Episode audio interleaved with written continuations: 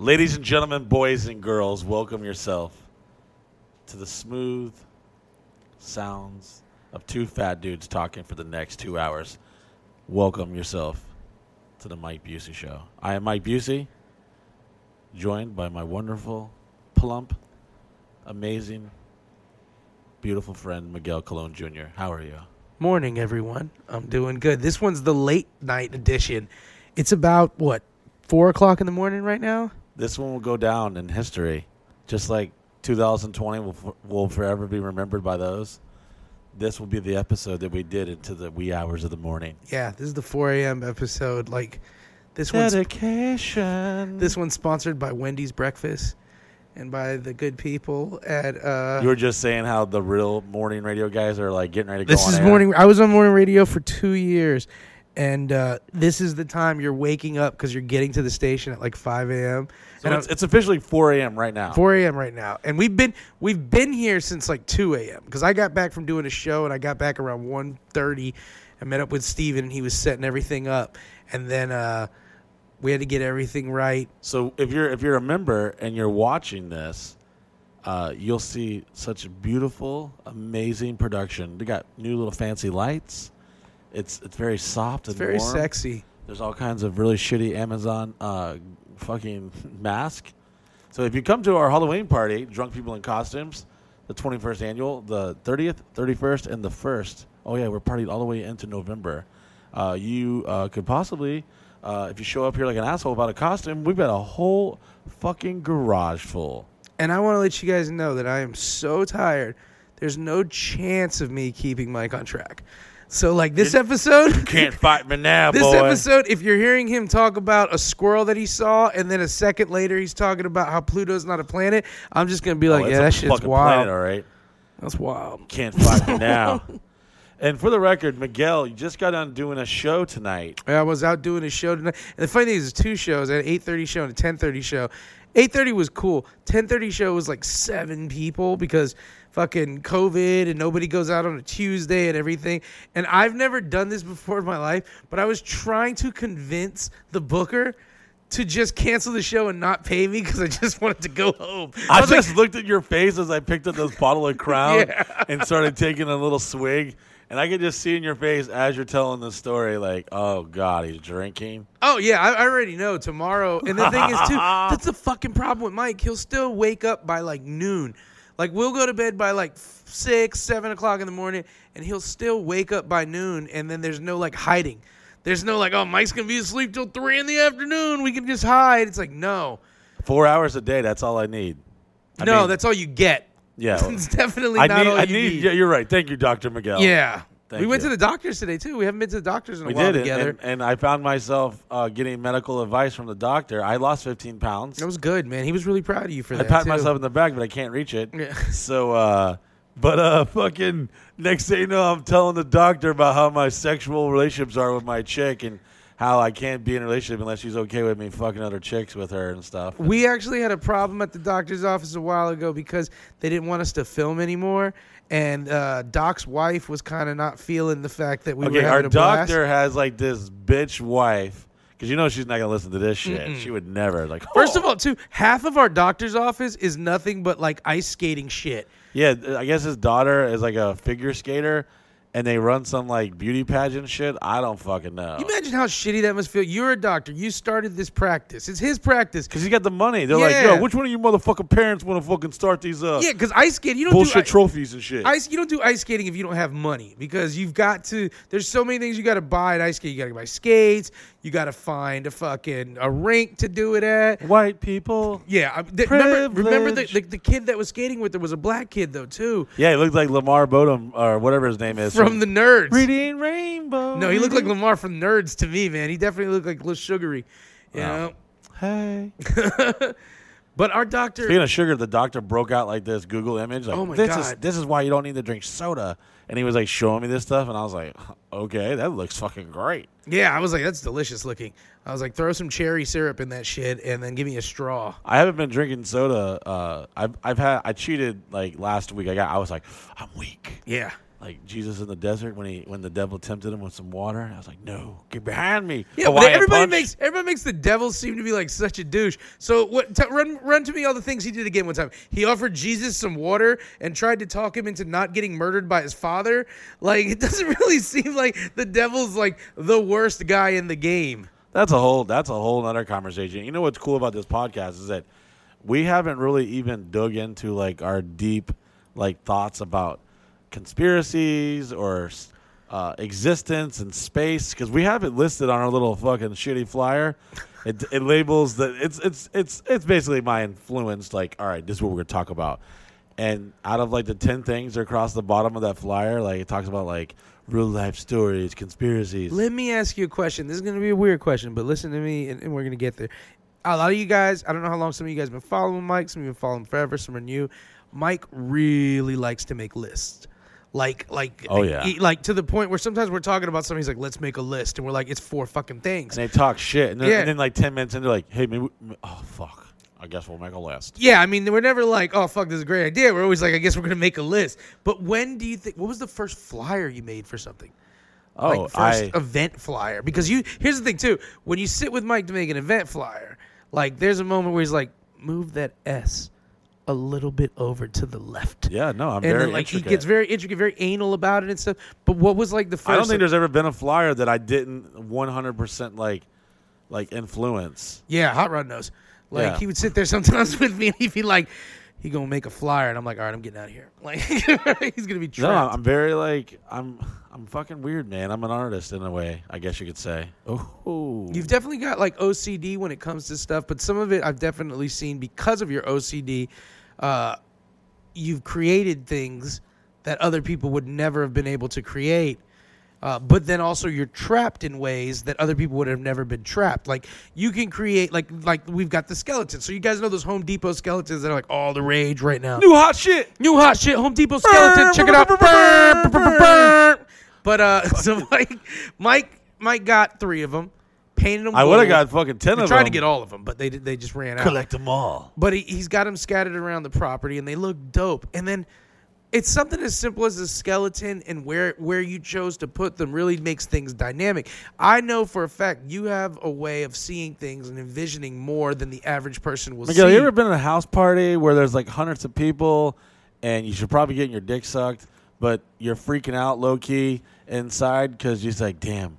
We really gotta fucking go pick up those shoes and then tuck them in a corner. I tell you this much: I have been at one of your events where I'm keeping you occupied, so you won't see there's something that I know is gonna fucking just drive you wild. I've gone over to a bowl of popcorn that would look like it had been bumped and it was kind of like sloped up, and then I would take it and kind of like shift it like shh, like you do like with a strainer. Yeah. I just like shh, like shifted it so the the popcorn was nice and flat out. Uh, there's The there's hot dog stuff, you know, on the rollers. Oh, I know. the We talked about that, man. You you, Yeah. you organize the roller. There's times when we have, and, and here's the thing: like balls to the wall, you get a lot done. There are times though when it's like, we got to figure this out with the accountant. This is happening right now. This is, and you look at Mike. He's like, okay, and then he's like, let's organize the shelf, and it's like, no, No, this when- is not shelf I'm- organized time. Whenever I'm stressed out about something, like I don't know if you would call it a panic or something, but I'll literally just start straightening things up, Yeah. like cleaning. So I don't know if my mind. Is, I think it makes you more relaxed because it's something you can control. Yeah, no, I think Yeah. I think that is the the the deep mental side of it. Have you ever have you ever had like have you ever been with a girl? and then you're- ever fucking? and your OCD made you not able to like find her, get into her because something was off about her. oh yeah, like if a girl, if I'm sober and she's like, "Oh my god," the the I'm like, "Oh, shut the fuck up." I'm like, "Oh man," and as the older I get, the more like I'll have to be like, "All right, I gotta fucking get drunk, drunk for this," because you know we, we I think guys, I'm I'm pretty sure I'm not alone on this one.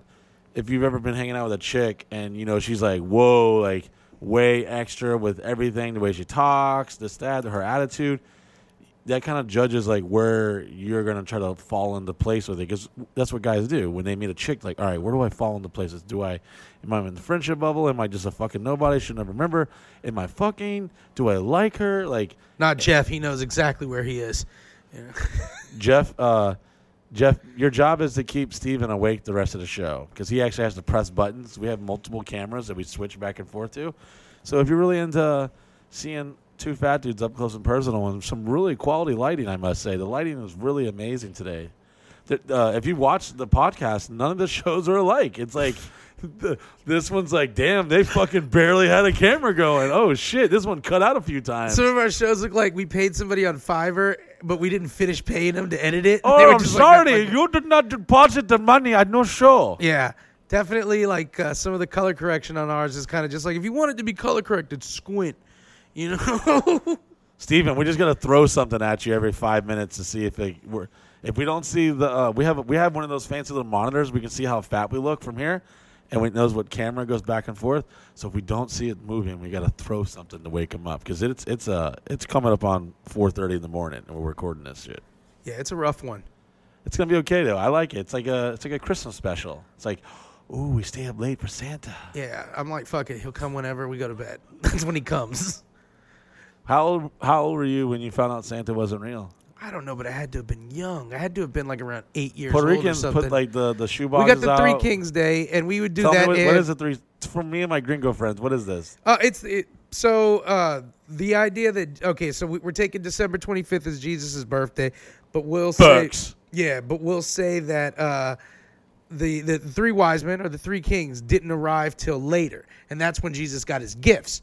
When they arrived, Jesus was born on the 25th. In, in you know, like in the story, and then later on, the three wise men show up with the gifts. So that's like the day that you would do like the Christmas celebration, the gifts and stuff like that. And uh, you would leave hay and water outside. So where's the frankincense and myrrh and shit? The myrrhs all day. Was it just beans and rice and? No, you got your gifts. You got your real gifts and shit like that. That was that was when you got them. Hey, puppy, come on here! I got the I got the shoebox full of hay and rice for you. You put the hay and rice outside, and then if you lived like in a tenement building, you had to make sure some crackhead Oh, didn't show up outside, drinking up all the fucking water that you put outside, and then sleeping in the hay. I said hay and rice because you said hay and rice. It's hay and water. Yeah, it's a late one for you, Miguel. Mm-hmm. How, how how was the show? You did good. Yeah, it was fine. It was fine. But like I said, the second show, like no, I said nobody was there, and I was just trying to talk to the promoter, and I was like, "Listen, man, you don't have to pay me for this one. Just let me go." But I was still being a dick because I was like, "No, you just pay me like a third, and I'll get out of here. Save us all some time." I've done. Did I tell you a story about the Frog Fest thing? Mm-mm. Have I told that story? No, So I got booked to do this Frog uh, Fest. Yeah, that's what they called it. And I'm pretty sure there might be a YouTube account that I still don't have uh, access to from like 11 years ago or something. Uh, I got paid by this uh, biker club, this motorcycle club. I won't say their name, but uh, they're they're pretty legit. They, they had a couple of FBI raids and shit, you know, fucking couple couple legit fucking situations. They're definitely on the radar of the government and uh, I I fuck with a lot of different fucking types of people. I mean, I literally have been booked by gay events, fucking hood motherfucking event. I've been I've been in the club being the only white person there. I expect you to be like, I've been booked by many events, gay events, homosexual events, non-straight events, events where dudes were fucking each other. I've been to a lot of fucking events, and this one was my first motorcycle gang fucking event. It's Frog Fest. Pops cherry. in the middle of nowhere, and they had th- their clubhouse um, was like this, uh, like one of those like metal, ten metal like farmhouse, like Yeah. uh, Like barn. a Quonset hut or like almost like it's like the round. airport It's like and a stuff. cylinder. Yeah. Yeah. like those little air hangar looking Yeah. things. And they had a full. I was like, it kind of reminded me of the Sauce Guys. I was like, oh damn, they fucking got the best fucking Budweiser poster they could find, and we got a bunch of janky ass bar equipment and shit. And there's and there's you know someone is definitely stealing something from behind the bar at the end of the night, and uh, they. I, I won it. No, that's what it was. It was a thousand dollars. They paid me a thousand dollars. This is many years ago, and um, they I still have like the laminate, like the all access thing. Yeah. And I remember doing the show and then be like, Oh hey, you're gonna need this. And I'm like, What? Like, yeah, if you wanna go backstage, you're gonna need this. And I'm like, backstage? It's a fucking like a tractor trailer and I'm filming this. I filmed it all. This is back when I just shot and edited everything I ever did. And I uh my only job was to go up there and introduce the band that was coming up. Like, hey, what's up, guys? I was like the middle filler guy, the host. Where was this at? I'm not gonna say it was Yeah. in the middle of nowhere. Yeah, was it Florida? Yeah, it was in Florida. I'll say that. And uh, Was it by like the coast at all, like the West Coast? What are you fucking Carmen Sandiego? Like 'Cause I- 'cause fucking I- trying to guess where. I don't want this. I, I did a very similar. That's why, like, yeah. Wait a minute, were you fucking on this? No, you Yeah. would know because I Okay. definitely made a scene there, and it, I don't ever drink during the day Yeah. unless I'm like at the beach or vacation. Yeah. and uh, I showed up with my little entourage of some very sexy and ladies, clowns and ladies. and it was all fucking like. Uh, they called their they they the, the the the motor clubs they call them their old ladies. yeah. So it was like me, the Marlboro Man, uh, Tony the Stabber, fucking one eye fucking Jack over here. These guys are they're a one percent club. I'll Yeah. say that, and uh, they were all very very nice and respectful. One was very very nice, almost too nice. It was like he was six eight, giant motherfucker. Remember Bull from uh, Night Court? Night Court. Yeah. He looked like that, and uh, he was like, "Yeah, Mike yeah." and we're in that little air hangar, and it was like some slippery concrete where when it gets wet, it's like, Yeah. oh shit. He picks me up, and I'm like, okay, all right, buddy. And I'm like Mr. Vibes. I'm there like hosting it and Yeah. shit. And then he he falls down and drops me and himself, and we both fall in this like puddle of water. The whole fucking place like like you just like they're Yeah. looking like, oh shit, too tall. Tony fucking just took a spill. What's gonna happen? It's like the dude from Dukes and Hazards. And you almost feel like you got to apologize to him. Sorry, Yeah. Too Tall Tony. I apologize for you picking me up and us falling. Yeah, and he got up, and it was just like this awkward. I it felt it might have been a second, but it felt like ten seconds. Yeah. and I was like, he's like! Like gives, give me his beer hug. fell on Mike Busey, you funny son of a gun. He's like a, a giant fucking Sasquatch that got really drunk and gave you a really. I'm pretty sure I shit my intestines. He blew an O-ring out when he squeezed me. A little fucking Play-Doh Play-Doh doll or some shit. And then when they saw the giant motherfucker like embrace me, next thing you know, they're all passing shit around like, "Yo, man, you want da da da?" I'm like, "No, I'm good. I just drink." They're like, "Yo, Yeah. give him anything he wants." They were fucking screaming at some nasty, haggard, fucking uh, old like marble lady looking. When you're at those anything with like the motorcycle clubs it, you always got to watch out with the old ladies because like Oh, they yeah. get drunk Well, and rowdy I'm glad. I swear to God, we're not Yeah. we're not setting this up, but No. you were segging me into the next part of this story.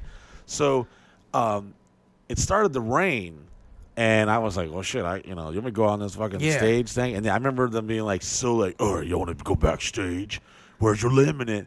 And I'm drinking uh, blue uh, hurricane, no zombie juice. It's Yeah. like those I remember zombie juice. zombie juice, and I'm starting to get a little faded and shit. So I'm like, all right, fuck these these motherfucking one percenters. They pretty cool, you know what I'm saying? Yeah. I'm like, yo, what up? Who wants to play a game? Yeah. So I say, hey, and I was some like, and people might not believe this. but You'll definitely believe this. but uh, sometimes I just make shit up as I go, and fucking. So here I am on this tractor trailer flatbed in front of like I would say a good 250 uh, bikers, and uh, it was like their big like annual event or some Yeah. shit they had, and uh, I said, all right, I need everyone up here in the club, come on up, and I brought them all up, president, everyone, this and that, and I played this little game called like, uh, so who's been in prison the fucking longest? I was all right, well, anyone been to prison? Uh, step forward. The entire squad stepped forward. Uh, and like, okay, if you've been in prison uh, uh, shorter than a year, sit down. couple guys, you know, they swallow their pride, Yeah. little step back. "Ah, wow. Well, I fucking had a good lawyer, wherever. Like, you know, it's, Yeah. it's one of those things where you You're like ashamed at this point. Yeah, they They're were. like, "Hey, fuck you guys, man. She never Basically- testified. Yeah, it was like a giant test your gangster. And as I went down the years and I went up to three, four, five, six, seven, eight, nine, ten, it's a couple guys left. And I think I got I think I got like the 14 years and he was the president of the club. And I'm like, oh, congratulations, we have a winner. And I put the microphone to his mouth like, so what'd you get what'd you get incarcerated for, sir? Or no, I said, what did they falsely incarcerate you for? He's like, triple homicide. I was like, whoa, all righty then. And I'm like pulling it back, okay. And then I didn't really have an idea other than bring up some of the Busey beauties to sit him down in a chair and give him a lap dance, which you could tell he was excited about. But as I look into the audience, I see the marble lady, aka the, the old lady, the the president. leather skin, Oh, yeah. Daytona Beach classic, Yep. made of Corinthian leather. She worked at fucking one of those hot dog stands in a bikini for way too many years, and it was a little saggy. Yeah, Yeah. Um, it looks like like th- th- those kind of they're like Naugahyde women, where like you know like if you if you stab them you can pierce them, but if you slash nothing would happen. You know, like a leather armor. You know. They have like Teflon skin and Yeah, shit. yeah. The Marlboro cigarettes and the fucking uh, Mountain Dew and the s- Florida sun has Like she puts treated it. cigarettes out on her nipples. Beef She's like, jerky nipples. Yeah, like if she if she squirts, it's sand. You know. I hope to God they don't hear this. Um, so, anyways, Marble uh, Lady's dead. Yeah, they're they're probably definitely in prison right Yeah. now, so we're good. Um, Yeah, they added that quadruple to the homicide. so I remember looking in the crowd and everyone's like, "Yeah!" And I got this crowd going hype as Yeah. fuck. Like they're like they, and I'm not trying to like brag on whatever, but they were like kind of feeling the bands. There was Yeah. like one lady who looked like Megadeth, and I was like, "Who the fuck is singing?" and it's like this lady who looked like Sam Kinison. And I'm you, if you watch the video, you'll see this fucking video. I think it's still on YouTube. Um, just type in Mike Busey worst gig ever or some shit. And uh, so the fucking president that had been in there for 14 plus years is getting there, and I have the girls come up and give him lap dance, and uh, there we have it. Next thing you know, old lady is not fucking feeling it.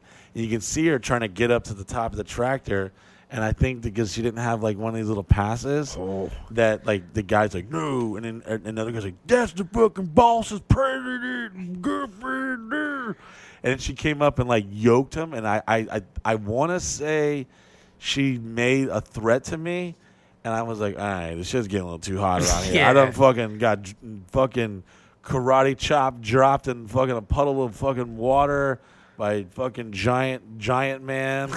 Uh, the fucking boss lady's fucking ready to fucking stab me, and uh, I haven't got paid the other half of the money they owe me. Ooh, that's always the the scariest part of a gig like that is everybody's getting fucked up. Oh, yeah. including Louis, the guy who's supposed to pay you. The guy's panicking. He's like, "We're not making money. We're not." He's like back. He, no, this guy, the one dude, was literally like just doing all kinds of fucking drugs and shit, like freaking out. And like, I was like, "Oh, okay." I was like, so it was like around. It was one of those two when they booking for a gig and they have way too many expectations. Like, yeah, we need you at uh, 10 a.m. uh, for load. I was like, load in? What the fuck am I loading in? Yeah, I'm going over there talking some shit and, and doing some dumb stuff. I got midgets. They load themselves. yeah, that was well. No, was it pre midget? No, I I was still fucking with some midgets back there then. there was a place in Homosassa, Florida, and it was a, a, they did a comedy show out there every Friday, and it would be packed. You're talking like 200 people would come through it, but it was all bikers. Like they literally had a sign: no colors allowed, no weapons. Whoa, no cut! Whoa, whoa, Well, whoa! They weren't supposed to wear their cuts and stuff if they were certain crews. And if you were with Bonkers Comedy, which was the comedy booking agency, your first headlining gig, you had to take this room. It was over in Homosassa, Florida. And basically, it was like, listen, no one wants to do this room. Nobody's going to fucking listen to you. They're all there to see the band, but they pack in early. And I think you remember telling about this. yeah, so to do if you wanted to if you wanted to start headlining, you had to do the room and basically just survive the room. And then that which was is it. if you're not an entertainer, when you know you're speaking to a certain demographic of people, yeah. and you know that it ain't gonna be no cakewalk, Yeah. and you know there are certain things that you can't touch. You can't tell. And the thing is when you're headlining comedy, you're doing an hour. So Oh, you're about man. to perform for an hour in front of a crew that doesn't give a fuck about you at all, but this is the dues you paid to, to start booking like this they got their arms crossed. They're like, "All right, make me laugh, motherfucker." Bro, let me sit let me set the stage for you. This is why I was asking you where it was. No, where you parked? It's too. a ten. Basically, the whole place was a compound. They had like fair equipment. This was like one Oh, biker cruise compound. Yeah, they had fair equipment. They had a tattoo parlor in there, like a little shop. They had like a place where sold those fried fair foods and stuff. Mm. And then inside of it was this big big ass venue, which was their like performance art venue. And the thing was, Because bikers are serious about their serious performance about art. performance arts, man. You should see the You Nutcracker. respect the goddamn craft of theater, motherfucker. Bro, I saw the fucking Lion King there. I cried. But uh so they had the, and it was like this cruise place and then they had their cuz you know it is the cruise. There's like a main there's cruise and then there's other other bikers that can hang with them that aren't patched in and then and then other crews that are Prospects. cool. Yeah, and then other like just guys who can roll. So this place would put 200 people in there and there was this band that they fucking loved and it was basically this just fucking like roadhouse style band. And you as a comic, you performed from 8 it, the show was from like 8 to 9.30 and then uh, the band came on but the audience was like and, and, and for, from a from a perspective of entertainer listen to this mike imagine the stage is like fucking 14 feet high but it's also 30 feet away from the audience Oh, so awkward and so you're so fucking far and high away. And then the building itself is made of metal. There's no AC. There's fans up there, big high fans. But when it rained, all you heard was the metal hitting it. And I'm coming up this. So you're talking to yourself, basically. Bro, I came up there and I'm like, they're like, come to your stage, you're a headliner. And literally somebody in the crowd goes, fuck him. and, I, and I came up on stage and literally to fuck him. And then everybody's dying laughing. And I come up there and, I, and I'm trying to like talk for like a couple minutes. And somebody's like, So that's old Squid Billy. Don't worry about him. He just got out. He's a little fucking trigger happy. Yeah, somebody from the audience yells out, "When the fuck are you gonna be funny?" And I'm like, "All right," and I'm just talking. And finally, there's this dude with this big ass beard, and he's got this hot young chick sitting on his lap, and this dude looks like he's got every STD. And yeah. he, he goes, "Hey, don't mind them." He's like, "They're just a bunch of fucking assholes," and I'm like, "Thank you." And then and then she looks at me and she's like, "You know how you gotta live?" And she opens her shirt and doesn't show her tits, but right on her chest between both breasts, it says "No Fear." And I was like, Like no the fe- t-shirts? Yeah. The same font? Yeah, font and everything. And I The go, old 90s no fear shirts? and I looked at her and I go, I No knew fear. I knew you had no fear once I saw you were fucking him. and then everybody busts out laughing. Oh, that, that was the one breaker, huh? it. And then I started telling him, I was like, Jesus Christ, man. I was like, his dick is ribbed for your pleasure. And then everybody was like, oh. And then people were like, roast him and would point to somebody Oh, else. yeah. And that's all I did. I roasted You're over here like backstage, like looking over your material. All right, I uh, don't talk about this. Talk Yeah, about- You're yeah. like, fuck it, I'm insulting them all, and they loved it. And then I started insulting them all and insulting myself and making fun of the fact that I was like, I literally have my car running so I can get the fuck out of here when it's done. and I had such a great show. And then when I was leaving, one of the guys comes up to me and he's like, Man, he's like, you fucking killed it. And I was like, thank you. He goes, but if you would have said some shit about me, I'd fucking stab you. and then the thing is, and you know this, this is how some of these guys are. He's like, hey man, he's like, uh, you want to take like, because now they want to take pictures because everybody's. It's basically once you entertain a crowd, everybody becomes the same kind of crowd. Like, hey, let me get a picture with you. This, Yeah. but. But the problem is with these these Come here, you fat little fucker. Yeah, you like- made me laugh. And That's I don't about- like. I'm not. I don't, I'm not mad. I'm not liking that shit. Mike, that's Take about it. They'd be like, "Hey, get the fuck over here! Come here, come here, do a shit." I gotta drive back from home in Sauce. I want to leave right now, and they're like, "Oh, you little fat fucker, you ain't getting out of here till you do some shots with me." Yeah. And I'm like, "I just want to go home, boys. I'm scared." And then also, this is the scary part. They're like, "Uh oh, she's eyeing you over there. She likes you," and I'm like. "Uh, The leather woman? they're like, yeah. They're like, go hang out with Lucille over there. And I'm like, Oh, Lucy. and then how do you tell them no? Because they're they're basically like offering you a gift. It's like you come to my tribe. We Yeah. offer you place to lay. yeah. Partake in our village food. Yeah, it's oh, like you insult me. I fucking and I We up, offer you leather woman. Yeah, yeah. cheap whiskey. I would go back there every year, twice a year, because that's how it is when you're booked. They usually book you twice when it's like something like comedy. And every time I came there, and then my buddy James, Who else got me, passed up for this gig? Every, well, basically, once you were a good enough headliner, you'd be like, "Oh, I'm not doing that shit. Send it to the new guy." And that's how it was for the first like two years. They'd be like, "No, fuck that. He's doing it. He's doing it." And it was part of a really good run because after you did that show, you did this place called the Ocala Breeders Club, which was like three to Ooh, five dog show. Yeah, it was no, it was a horse place, but it was like three to five hundred old ass retired fucking people from all over the country, like old white people from New York, Philly, everybody who retired in Ocala who had money. And you could walk in there and just be like, zippity doobity doo. And they're like, this motherfucker's incredible. Yeah. But you had to do the biker room before. And I've done it before where I was just on stage for an hour, did my material, and I was like, well, that concludes my TED talk because no one fucking laughed. Yeah, man. I, we've both been in some situations where when we did the, I think when we did the Latin King show, you did the Who's Been Here in Prison the longest because I remember I- rigging them up. I remember, and I think I'm, that's I brought it back from the, the That's what- bike- yeah. the biker gang I did. Because I remember one of the guys, uh, you were like, "Who's done more than like five years?" And the dude was like, "You talking all together or separate sentences?" he goes, "Because yes." Uh, I'm gonna bring that up, Miguel. So when we're taking some of these bookings, can you uh, maybe screen some of the promoters a little more? Hey, guys, I don't like, can you check their Instagram profile? Do they have a Latin King logo on their face? Can we not take that deposit next Bro, time? I know we've talked about it Shout out to before, Latin guys. Yeah. but man, we walked around. Don't you know I'm local? I mean, I know we've talked about it before, guys, but the feeling of pulling up in Gary, Indiana, to a bar full of one percent Latino bikers and Latin kings, and Mike is like, "So Miguel, No. Well, what do you know about this venue?" well, here's the crazy thing.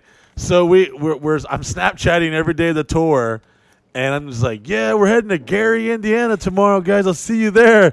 And I started getting all these snaps from these like, hell no, you ain't gonna see me there. I fucking love you. I've been following you for ten years. I am not going to goddamn Gary, Indiana. I'm like, whoa, hold on, what the fuck's wrong with Gary, Indiana? I went across Home of street- Michael Jackson's birthplace. Yeah, I'm I like w- all excited and shit. Yeah, I went across the street. Remember, I got us like uh, Long John Silver's that day because we wanted Oh. something different to eat. And I go across the street and I'm like, "Hey, Remember we had Hush Puppy. for, Hush like, Puppies another was so two good weeks after two that. weeks. I go, hey, I'm gonna need it, and, and the woman's like, well, honey, what are you ordering all this food for? And I was like, uh, we're performing across the street. She was like, at the bar across the street, the cantina, and I was like, yeah. And she was like, oh, honey, like, You're gonna need some extra tartar sauce Yeah, for that asshole. and then she was like, what do y'all do? And I was like, oh, you know, explaining the show, and she was like, okay, and like, you know, when somebody's like Show like, not to be confused with this podcast. Not to be A con- live yeah, the live stage show. Hot chicks breathing fire, midgets, crazy shit. But like I remember her face as I was taking the food. She was just watching me like you watch a platoon go out on a long range patrol in Nam and you're like, I ain't coming back. Bad Moon Rising came on and shit as I was walking fucking across the. CCR as you're fucking walking out the door, that janky little bell. Ding, ding, Fuck. That place was horrible. So after after my entire fucking uh, almost got stabbed by Leatherface uh, biker lady, um, I remember like everyone was like, "Grr." I remember them like booing and like throwing shit at the next band that came on after me.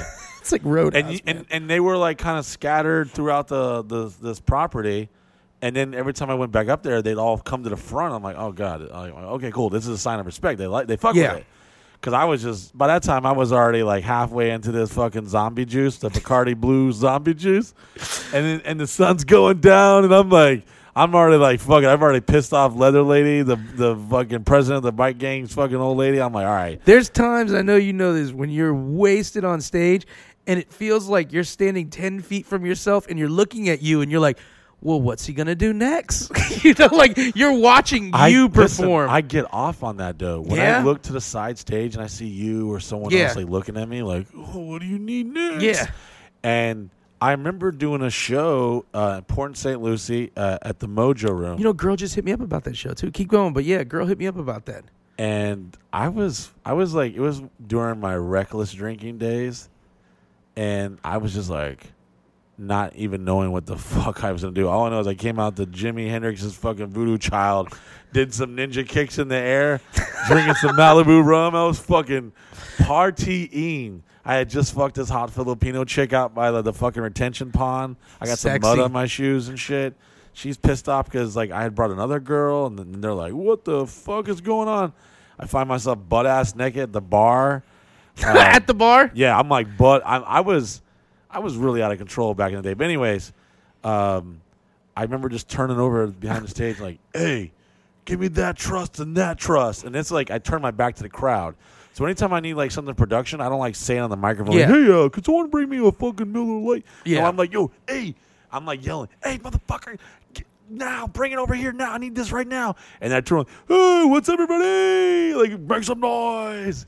And uh, so they brought him out there, and they're looking at me like, "Okay, what's next?" And I'm like, "Uh, I need two of the craziest dudes in the in the fucking club right now. Come up here."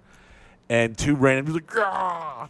And I remember we were uh, giving out flyleaf tickets to a concert. Was it for like a radio shit? Yeah, it was like a this this venue was like a huge fucking venue. It was like size of like four Walgreens.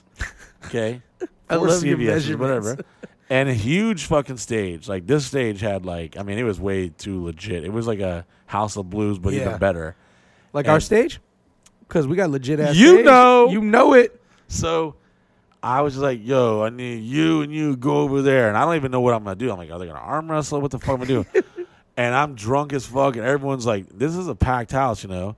Um, and I did this every Wednesday night. It was like a college night thing. And it was the middle of nowhere. And I remember being so fucking excited for the first six months. I'm like, damn, they just paid me. It was five hundred dollars to show up there, and this is back when I had nothing. Yeah. So five hundred bucks to show up and get drunk and fuck Yeah. hot chicks behind dumpsters, and get drunk on Malibu rum and eat turkey legs was the fucking greatest like thing of my life. Until like a year and a half into it, you're like, all right, I can't do this anymore. I need I need a fucking break. Like it became a job. you Yeah. know? it was like you gotta be there. And I know that sounds like shitty to say that. No, I know how that is. But even the most, even this, even doing this, sometimes you get kind of burnt out, you know. Yeah. And uh, I just basically told these two random ass dudes to get butt ass naked, and we duct taped them together and poured ice on them and shaved their fucking hair, and then Was that the birth of the awkward game? it was we called it the uncomfortable. game. Uncomfortable game, yeah. Yeah, and I had literally just pulled out of my ass. I bra- basically brought two random ass dudes from the stage. There was these these trusts. They were like eight foot tall, and we duct taped them butt ass naked, which is still very illegal in the state of Florida. Yeah. and covered them in ice and all kinds of started stapling condoms to their ass and shit. I'm like, give me, give me the condoms and the stapler. We brought like this chest. It was just random ass shit. And these guys stood up there for like 45 minutes. Finally, one finally gave up, like, like Incredible Hulk, ripped the fucking duct tape. Ice is going over their condoms and flinging around in his ass. And I was just like, all right, uh, you just won a pair of tickets to see Flyleaf, which was this band at the time was kind of popping, you know, like. Um, but yeah, that I'm always making up random shit. But back to the biker gang thing, I remember uh, them. They didn't hadn't paid me the rest of the money they owed me. They gave me a five hundred deposit, and they still owed me five hundred. And this is when I'm broke The as fucking fuck. I the shakedown is the worst when is. you're drunk. Yeah, When you've been partying though too, because you're nicer. You're like, oh man, fuck it, man, I had a good time. because they man." get you in the office sometimes too, and then they start doing shots with you. Like, come on, man. You want some? You want? Hey, you want a blowjob from a Yeah. Becky bartender and some fucking crown? You're like, please just give me the envelope of money. I gotta pay rent. I, I literally have gotten uh, deposits for a show, and literally had to take that entire deposit to pay half of the rent. And I'm like, hey, I'm gonna be a little late, but I got you. I got this gig done in Fort Lauderdale. It's about a month away, but hey, I'm gonna come back with it. And then have to like ask some random follower if they want to fucking pay for a U-Haul so we could take our toilets and fucking dildos down the trailer. Pulled by some sketchy ass van that has no license or registration, no tag, no nothing. And uh, yeah, that's that's how I lived my most of my entire life. I Uh, remember. I remember this tour. Uh, they didn't pay me. Sorry, I, let me Oh, finish yeah. that. So They sorry. didn't pay you. Well, kind of. curse no, of the no, janky no, promoter. No, no, hold on. So I came up to him like about the middle of the day. I'm like, hey, listen, uh, I'm here. I'm I've been here. I'm killing it. Obviously, you can tell everyone's fucking happy. I done fucking met a bunch of friends, and I'm drinking fucking blue zombie juice. Like, hey, I need that other 500. He's like, oh yeah, uh, hold on. And then when you ever see that guy just disappear in a crowd, you're like, oh, and I'm never gonna see that guy again. And fucking, I remember every time I went up there, I went up on the stage to literally just look from a vantage point, like, where is he? Everyone's wearing all black, and I can't see him. But I'm like, I kept looking for him, and I finally found him. And I was like, hey, man, it's cool. You don't uh, have to pay me. I can skip out early. He's like, skip out early? Fuck that. You're killing it, man. And I remember for the first time in my life, I was literally ready to turn down the five hundred dollars. Because you just beat. I was so like, oh my! I, I felt like I was gambling with my life. Every, even though they were super fucking cool and most of them were very, very, very respectable, there was a couple of them. They're like, I don't trust this one here. They're like, they'd bump into you and they'd bump into you like in the crowd, and you felt like they were like touching you, like check, checking you for wires and shit. One of the things that sucks is whenever you're at a place where there's like, let's just make it sound silly, but say a bunch of tough guys, is that there's like 80% of the crowd that that's self confident and digs you and they don't care. Yeah. But there's a dude there that probably had to fight three to four years to get accepted and hates the fucking fact that everybody likes you. Yeah, no, And that guy is trouble because he's part of their crew. So at the end, you can't really fuck with him, but he's like fucking with you, you know? Yeah, because you could tell like when we, when we did that show, uh, you know, Gary, Indiana, which is like like an hour from Chicago or some Yeah. shit.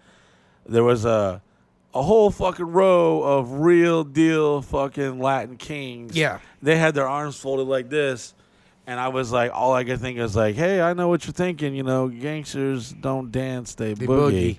So we were playing some like Yeah. Westside Connection shit, like some old school shit, like bow down. And they were like, uh, they were like throwing up fucking gang signs and shit and start crip walking or whatever the fuck they do. And they're like crip, and all these dudes are like, you know, for the first time, like yeah, and like having fun. And then as soon as the song turned on, they're like, oh, hey, back up, back The up. worst part Get away about from any me, man. of ain't- that ain't, no is- fucking queer, man. Back up. Yeah, the worst part about any of that shit though is We didn't get the way they yeah, well that one, the way they stare at the girls. Oh yeah. Like, listen, uh, guys, we all know we're guilty, and hopefully we mature and we realize that hey, it's not cool to fucking make a chick feel uncomfortable in a sexual manner. These guys had no problem. being Like, hey, I like you. Yeah, You want to party? flicking their tongue at the girls on stage like They're pouring like they're grabbing coke baggies. Like, hey, you want to party? yeah. Luckily, they're some like, of our girls were uh, already gone by then. Yeah, I had to like pull the cord on that whole night. I think we talked about it Yeah. before. But uh, anyways, yeah. So the moral of the story is uh, sometimes you're better off just having. If you're listening to this and you're at your nine to five job, just know that yeah, sure we got better stories than you, but you never had to worry about uh, your questionable gangster paying up at the end of the night, Yeah, I've even done shows where like dancing with the devil. All day. I the janky promoter. I've done shows. I did when I was in uh when I was in Wisconsin last year. I was doing shows and and the woman was the woman who hired me was her hotel, and she actually owned the hotel. It's like an independent hotel. It was dope. It was beautiful, uh, right there on the water. But I was watching her get hammered. And then watching her and like some dude make out, like slipping away, and I'm on There stage. goes freaking- yeah, I'm on stage like freaking the fuck out, like no, no, no, no, no, no, no. And I, luckily, I'm splitting the You're time. like skipping all your material. Dude, I'm running through shit to be like, I gotta get off stage, I gotta get off stage. Cause I'm with my buddy and, and we're splitting the time, so he's gonna close out the show. But I know he's not gonna be aggra- like I know once I get off stage, I'm gonna run right to her and get our fucking money. For those who don't know, or if you just joined us, Miguel Colon Jr. has uh, been doing stand-up for a long time, and he's yeah, about ten years almost now. Yeah. all around the country. Done everything from cruise ships to fucking Casinos, cruise ships, the, you know, uh, uh, Mexico, the, the Bahamas, man. you name of it, you've done it. Yeah, and so, but it's it doesn't matter. And, and Mike will tell you this, and any entertainer will tell you this. Uh, the money can be great, but the jank is usually the same until you get to the point where you're like working for an Indian casino, and the minute you arrive, the money's transferred into your account, and you're like got room service in your dope ass room. But then that same week, you got like a five night run at this place that's paying you like five thousand dollars, and you're like, this is great. But on the way home, you're like, let's do that bar show, because what it is is entertainer. You you don't know when the next big score is coming, so you're like, cool. I got an Indian casino. It's gonna pay me a thousand dollars a night and spoil me, but I'm also gonna do that Huntsville, Alabama bar that I walk in and they're like, you the comic, yeah. Here, Louis gave me an envelope for you. Don't make no jokes about Jesus or white people. Oh, like, I've had something like that before. That's my act. I was doing uh, spring break in uh, Panama City Beach, Florida, the largest nightclub Yeah. in America, Club La Vela, and I had a residency there every spring break. I basically hosted spring break for thirty fucking days. That's a whole nother podcast itself. Yeah. Okay. Uh, that is a whole other fucking. There's we could just pull material from that alone for a long, long time. But I remember some fucking little like a Italian little short lady. She was a little older. She's like, "Hey, listen, I need you to fucking talk about the fucking uh, five dollar buckets and, da, da, da, and all this, and I need you to talk about Trojan condoms." I'm like, ho- like, It's like what? and I was like kind of blowing her off because I was like in this big like on this stage and Yeah. all these other people. You could tell her she was like walking around with a clipboard. I'm like, who the fuck is this chick? And then she came up to me again, and was like, "Hey, listen, I need you to throw these t-shirts out and these fucking da da da da." I'm like, "Listen, uh, who the fuck are you?" She goes, "Oh, I'm the guy that paid you thirty thousand dollars to be here." I was like, "And how do you say that?" yeah. How do you pronounce that? How do you pronounce- Trojan. Trojan, Trojan. I was like, well. dance, monkey, dance. Yeah. We've all been uh, Oh. a victim of having to like. The it's dance always the owner or the yeah. club manager, whoever is like, "Well, hey." One time down in uh, Stuart, Florida, this uh, Mexican um, family, I could say family in a in a in a, in a non uh, incriminating way. Yeah. We're like, hey, listen, uh, the county they be they kind of fucking with us, and they know you're in town. I know they banned you from the mall. We like showed up to do like this uh, like meet and greet at Hot Yeah. Topic, and the security Shout out to Luna. they wouldn't they wouldn't even let us in, and uh, it was they they tried to arrest us and shit, like before we actually even got into the fucking mall. I have it on camera. It's on my fucking Instagram years and years ago. Anyways, um, I recall um, the the the Mexican uh, drug lord, I mean um uh, club owner being like fucking hey listen man the county's on my balls man you got to like, take it easy do a you know a clean show this motherfucker 12 fucking shots of tequila and later hey man do that thing you were telling me about that I said not to do I was like what I said he said you know the thing I was like and I'm like kind of like on the stage like what thing he's like the anal beads with the drone. I was like, oh. And by that time, I had already had a few drinks. I was like, oh, you motherfuckers want the anal beads and the drone. So I fucking had this very beautiful lady.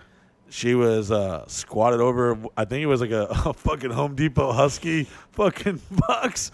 And we put a little towel down and we shoved like these like anal beads. They were like about 10 balls, like the size of a quarter. Um, she didn't put it in her butthole. She put it in her vagina, and we had like this sketchy like piece of yarn or some shit tied to the drone that had was holding the American flag. That we pulled the anal the anal beads out of her vagina and then hoisted up an American flag as we like we're doing this whole thing, and they were like, "No, do it, man." I was like, "Hey, you're paying the fucking bills. Whatever you want, boss." Sometimes that club owner always gets that little special request, like, "Hey, man, tell me the joke about do do do do." Yeah. and you're like, "Oh fuck." Okay. Yeah, the, the the and that's it, man. Sometimes you like. Here's the deal: the entertainment business is full of gangsters, and I mean that for real. And you know that. because they want to have fun. They work Yeah. hard. They like the street shit.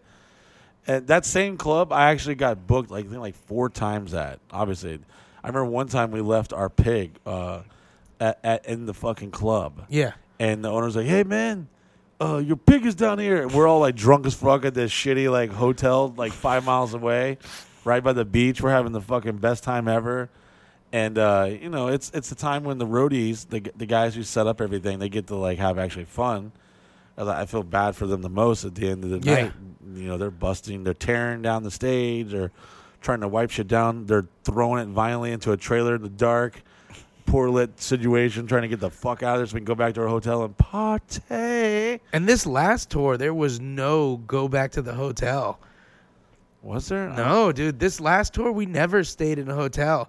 We went and got back on the road and rode on the road. on the again? road, man. That one, this one was because we had the big bus, you know. Yeah. So So there's so many like I mean, we literally just skipped. I don't even. Would I even finish the thing about Panama City Beach? No, I don't even know. There's, there was so many like, hey man, the uh, the Keystone guys fucking gonna be hosting this pool party. And I remember uh, one time they're like, yo, Hulk Hogan's doing this thing with you. I'm like, Hulk Hogan? What did you just say? Did you say Hulk Hogan, motherfucker? He's like, yeah, he's got this midget wrestling show, and they're filming, and, and uh, they're gonna do this whole thing with you. I was like, oh, well, in that case, I'm all like, I'll get my finest fucking pair of shoes ready for tonight. Talking about shoes, I remember when we were in uh, outside of Rick's Cabaret in Dallas, Fort Worth, and they were like, "You want to go to this late night strip club?" And we were like, "I don't know." And remember the dude was like, Basically, "It's- we got, abducted by some random promoter. "Yeah," and he's I like. I don't even he's know. like, uh, it, it's it's run by some cartel guys, but they're cool. We're like, don't worry, we've been there before. And I remember everybody in that place, you, you knew it was cartel up. Big ass belt buckles and real pointy ass fucking like shoes. And I was like, uh oh. So if you're if you're a, a drug dealer trying to go legit, hey, hit us up because we're not afraid to do your gig.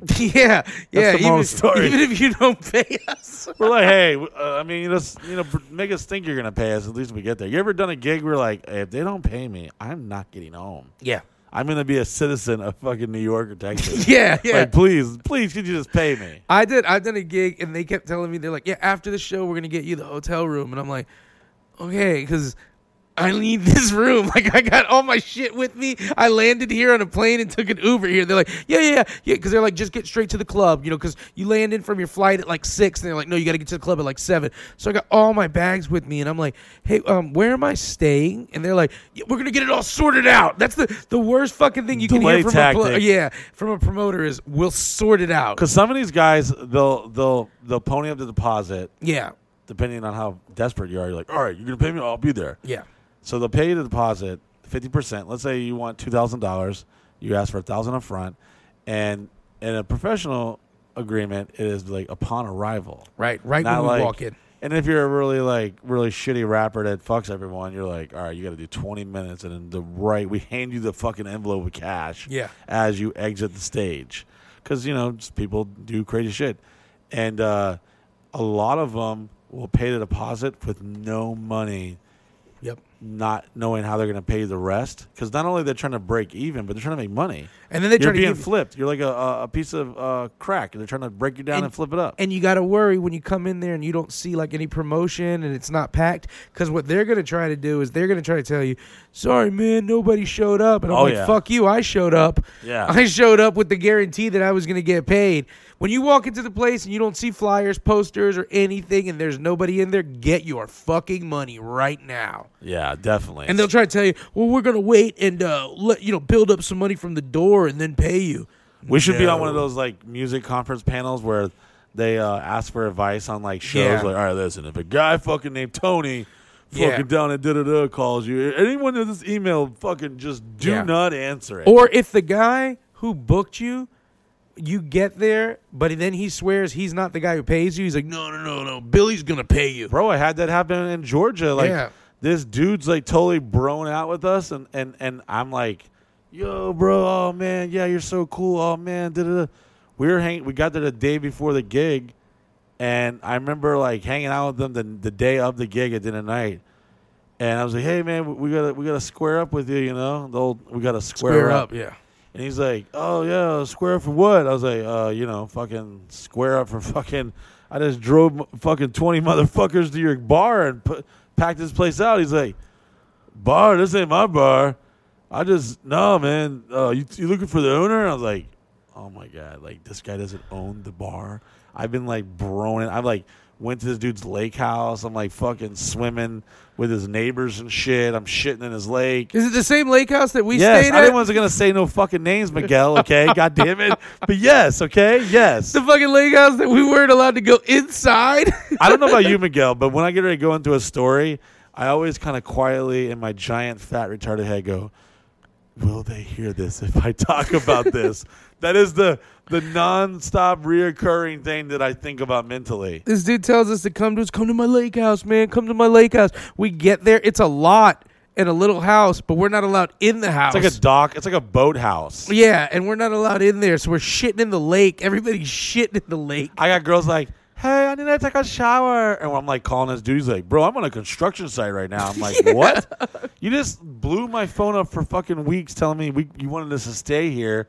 Blase blah. We And- had the day off. We're hanging out at your house. And that was the gig that we had spent so much on getting up to the tour that we couldn't even leave that night Yeah. because we had to wait till the money kicked in the next day. Oh yeah. So we're just stuck at this lake house, Some not allowed in. Some of y'all don't uh, get to see behind the wizard curtain. Okay, let me let me break this down for you guys.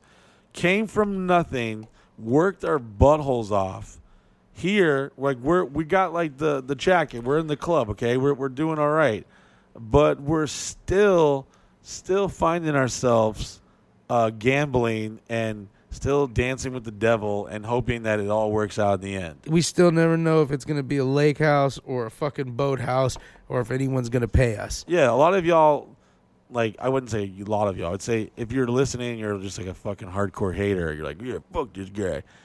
Just know that we're only like a a good fucking bad couple months away from fucking sucking dick on the street. Yeah, we're always dancing the line. Yeah, that's and we're just. I'll probably gambling. just get a job though, but yeah, I mean, you'll, you'll be- you'll be fine. dick. Yeah. Yeah. Okay, guys. With that, we're uh we're coming to our first. That's break, how we're man. segue into the next hour. Yeah, Mike Busey's gonna suck dick, and I'll just you know, We're gonna go wake up the rest the of the guys in the room. there's It's Fucking- it's, it's five a.m. 5 a.m. Man, But dedication, we kept it going. Kept we could have broke the streak. No, we, we kept didn't the want to. streak going. We care about you guys. When we come back from the break, we'll have some more bullshit. We Better don't be a short fucking break. you motherfuckers can't go nowhere. You're listening to the Mike Busey podcast, fucking fucking show with me and Miguel Colon Jr. We'll be right back. Does your life suck? Are you tired of the same shitty old dead end job? Has your girlfriend stopped sucking your dick? Well, guess what, motherfuckers? Knock, knock, because here's your opportunity to change your life. For just under a dollar a day, become a member of MikeBusey.com right now, and you'll enjoy the following some of the wildest, craziest, sexiest, never seen before footage live on the Snapchat. Sure, we all love the regular Snapchat, but if you want to see what's really going on, join now. Not only do you get to enjoy the countless hours of entertainment from me and the rest of the Sausage Castle family, but enjoy the long list of content creators that you signed up for, bringing new and amazing shows just for you to enjoy. Log into your online account every day to see some of this content you may have missed. After you've been a faithful member for three months, watch your mailbox because we're sending you one of these badass members only t shirts. You can't buy this anywhere. You've got to earn it. The content's good if you're really into the content stuff, but for me, I'm more about the coming down, the parties. Snapchat's great. I watch it. It's that's not really what it's about for me. It, it's about coming down, hanging out. Being a member of MikeBusey.com, it's not just about watching a secret Snapchat, it's an experience. As a member of MikeBusey.com, you'll have access to some of the wildest and craziest parties at Mike Busey's personal home, the world famous Sausage Castle. Enjoy Members Weekends.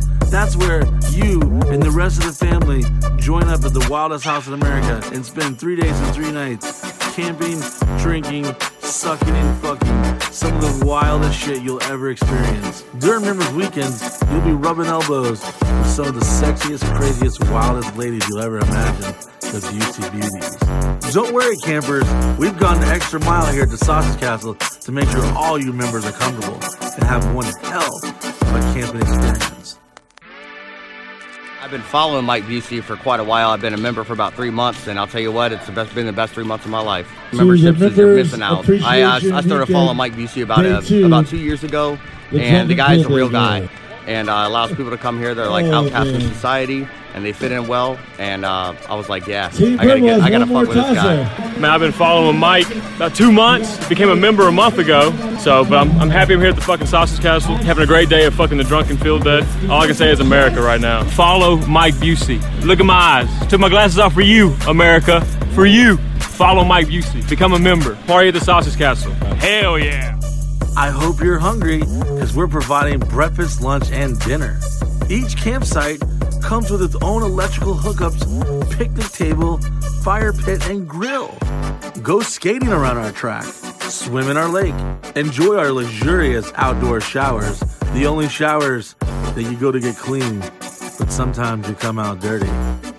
During Members Weekend, enjoy the countless sports, entertainment, and amenities we have to offer live game show and trivia, tug of war, boxing, foam wrestling, airboating, basketball, tennis, volleyball, football, dodgeball. Enjoy our awesome arcade, epic costume parties. Do you remember playing field day as a child? Well, imagine you doing the same shit, but really wasted.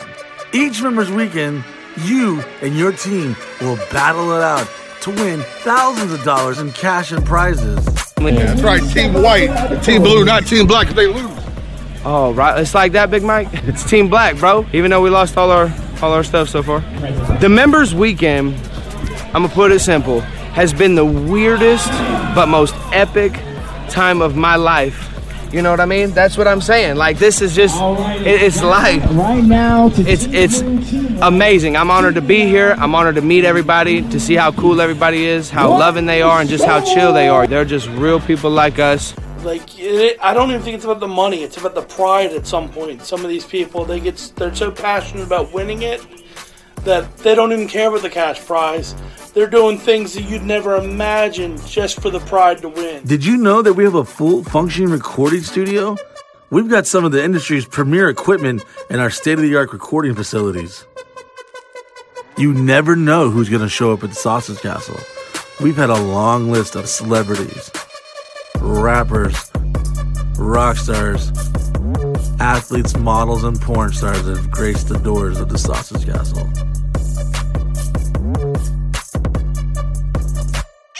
Think of it as a summer camp, but everyone's really fucking wasted and doing really weird shit with their genitals. The party doesn't stop at the Sausage Castle. At Members Weekends, you'll be able to experience the massive invasion as the, all the members head downtown Orlando. We've been known to take the party to the streets. Nothing beats a bunch of crazy assholes loading up on a party bus for a night of fun. Or enjoy an evening on the seven seas as we gamble and drink the night away on party cruise boat adventures. You never know where Mike Busey's gonna take you and the rest of the members during members weekends. Just shut up and get on the bus and enjoy the ride. Not everyone can make it to members weekends. By becoming a member, you'll be able to reap the benefits of coming to our shows and hanging out and partying with us for absolutely free, backstage or even on stage. Oh yes, if you're a member, we're putting you right there in the center of all the action. You don't have to take my word for it. Here's one of the members we met in Las Vegas. My name's Vince from LA. Been a member for about eight months now. Great eight months. If you're on the fence, just do it. Once you do it, you won't regret it, and you'll just love every second of it. It's a, such a debauchery that it, it's a good debauchery. You, you won't regret it. Then you meet a guy named Mike Busey, and then he introduces you to a whole another fucking life. And then you become a member, and then you fucking see the debauchery show that for it is. Did we mention this is all 100% free? If you're a current member, you get to enjoy all the members' weekends for free. Let's be honest. I could probably name a million things you spend $30 a month on Gatorade, cigarettes, bullshit the gas station, the Sausage Castle. It's a place that defines freedom, a place that you can be yourself, a place where all walks of life are welcomed. No matter what race, religion, rich or poor, gay or straight, Christian or atheist, it doesn't matter. Come and enjoy.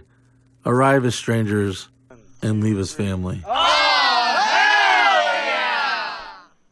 And we're back. This this is uh will go down in the records as the latest podcast. This is like uh like the the fucking uh, we got to save the youth center telethon, and we're just up 24 hours. I need y'all to call in and give whatever you fucking can. Please don't let these goddamn African babies starve. You did a you did a jackass uh like 24 hour. They had a, yeah, they had a whole like 24 hour broadcast MTV takeover from Times Square, and it was like a shit show. I bet. A shit show. How old were you then? When that was like heavy drinking party, Mike Busey. Oh yeah, pretty much. But like uh Steve-O was fucking definitely on everything and just wow, I'm pretty sh- I remember like Joe DeVito like telling he was one of the producers. He Yeah. was like, "All right, we gotta like just send him. Uh, he's gonna have to fucking vacate the Viacom fucking building." So yeah, it's uh, it's five a.m. and we're getting ready to start the second half, which means we'll probably end a little after six. And uh, our uh, studio audience slash engineer is looking a little rough. He's uh falling asleep. Now we got Aaron, uh, fucking Hopping running- on the ones and twos over there. He's already they've already destroyed the light over here. Now, if you're watching the second half of the show, you won't see the light light up. It'll just be there. Do you know how to press all the buttons, Aaron? Because I haven't seen you switch anything. You know, there's other guy, Miguel, over here. Miguel, talk. Let's see what he does. Oh, there he Oh, goes. He's switching ass. So yeah, if you're a member of the website, not only do you get to uh, fucking come to the craziest parties and come to all of our events, uh, you get to listen and watch us. So, which will be double hard to hide uh, us from your relationship. Because I always uh, talk to followers. They're like, "Hey, fucking love your shit, man." I'm like, "Yeah, well, come out, come to a party." They're like, "Yeah, my wife doesn't know about y'all, and she ain't never gonna know about y'all." yeah. I like when people are like, first of all, love everything you do. Second of all, I need to figure out a way to get this removed from a credit card bill. I'll pay it. I'll pay twice as much.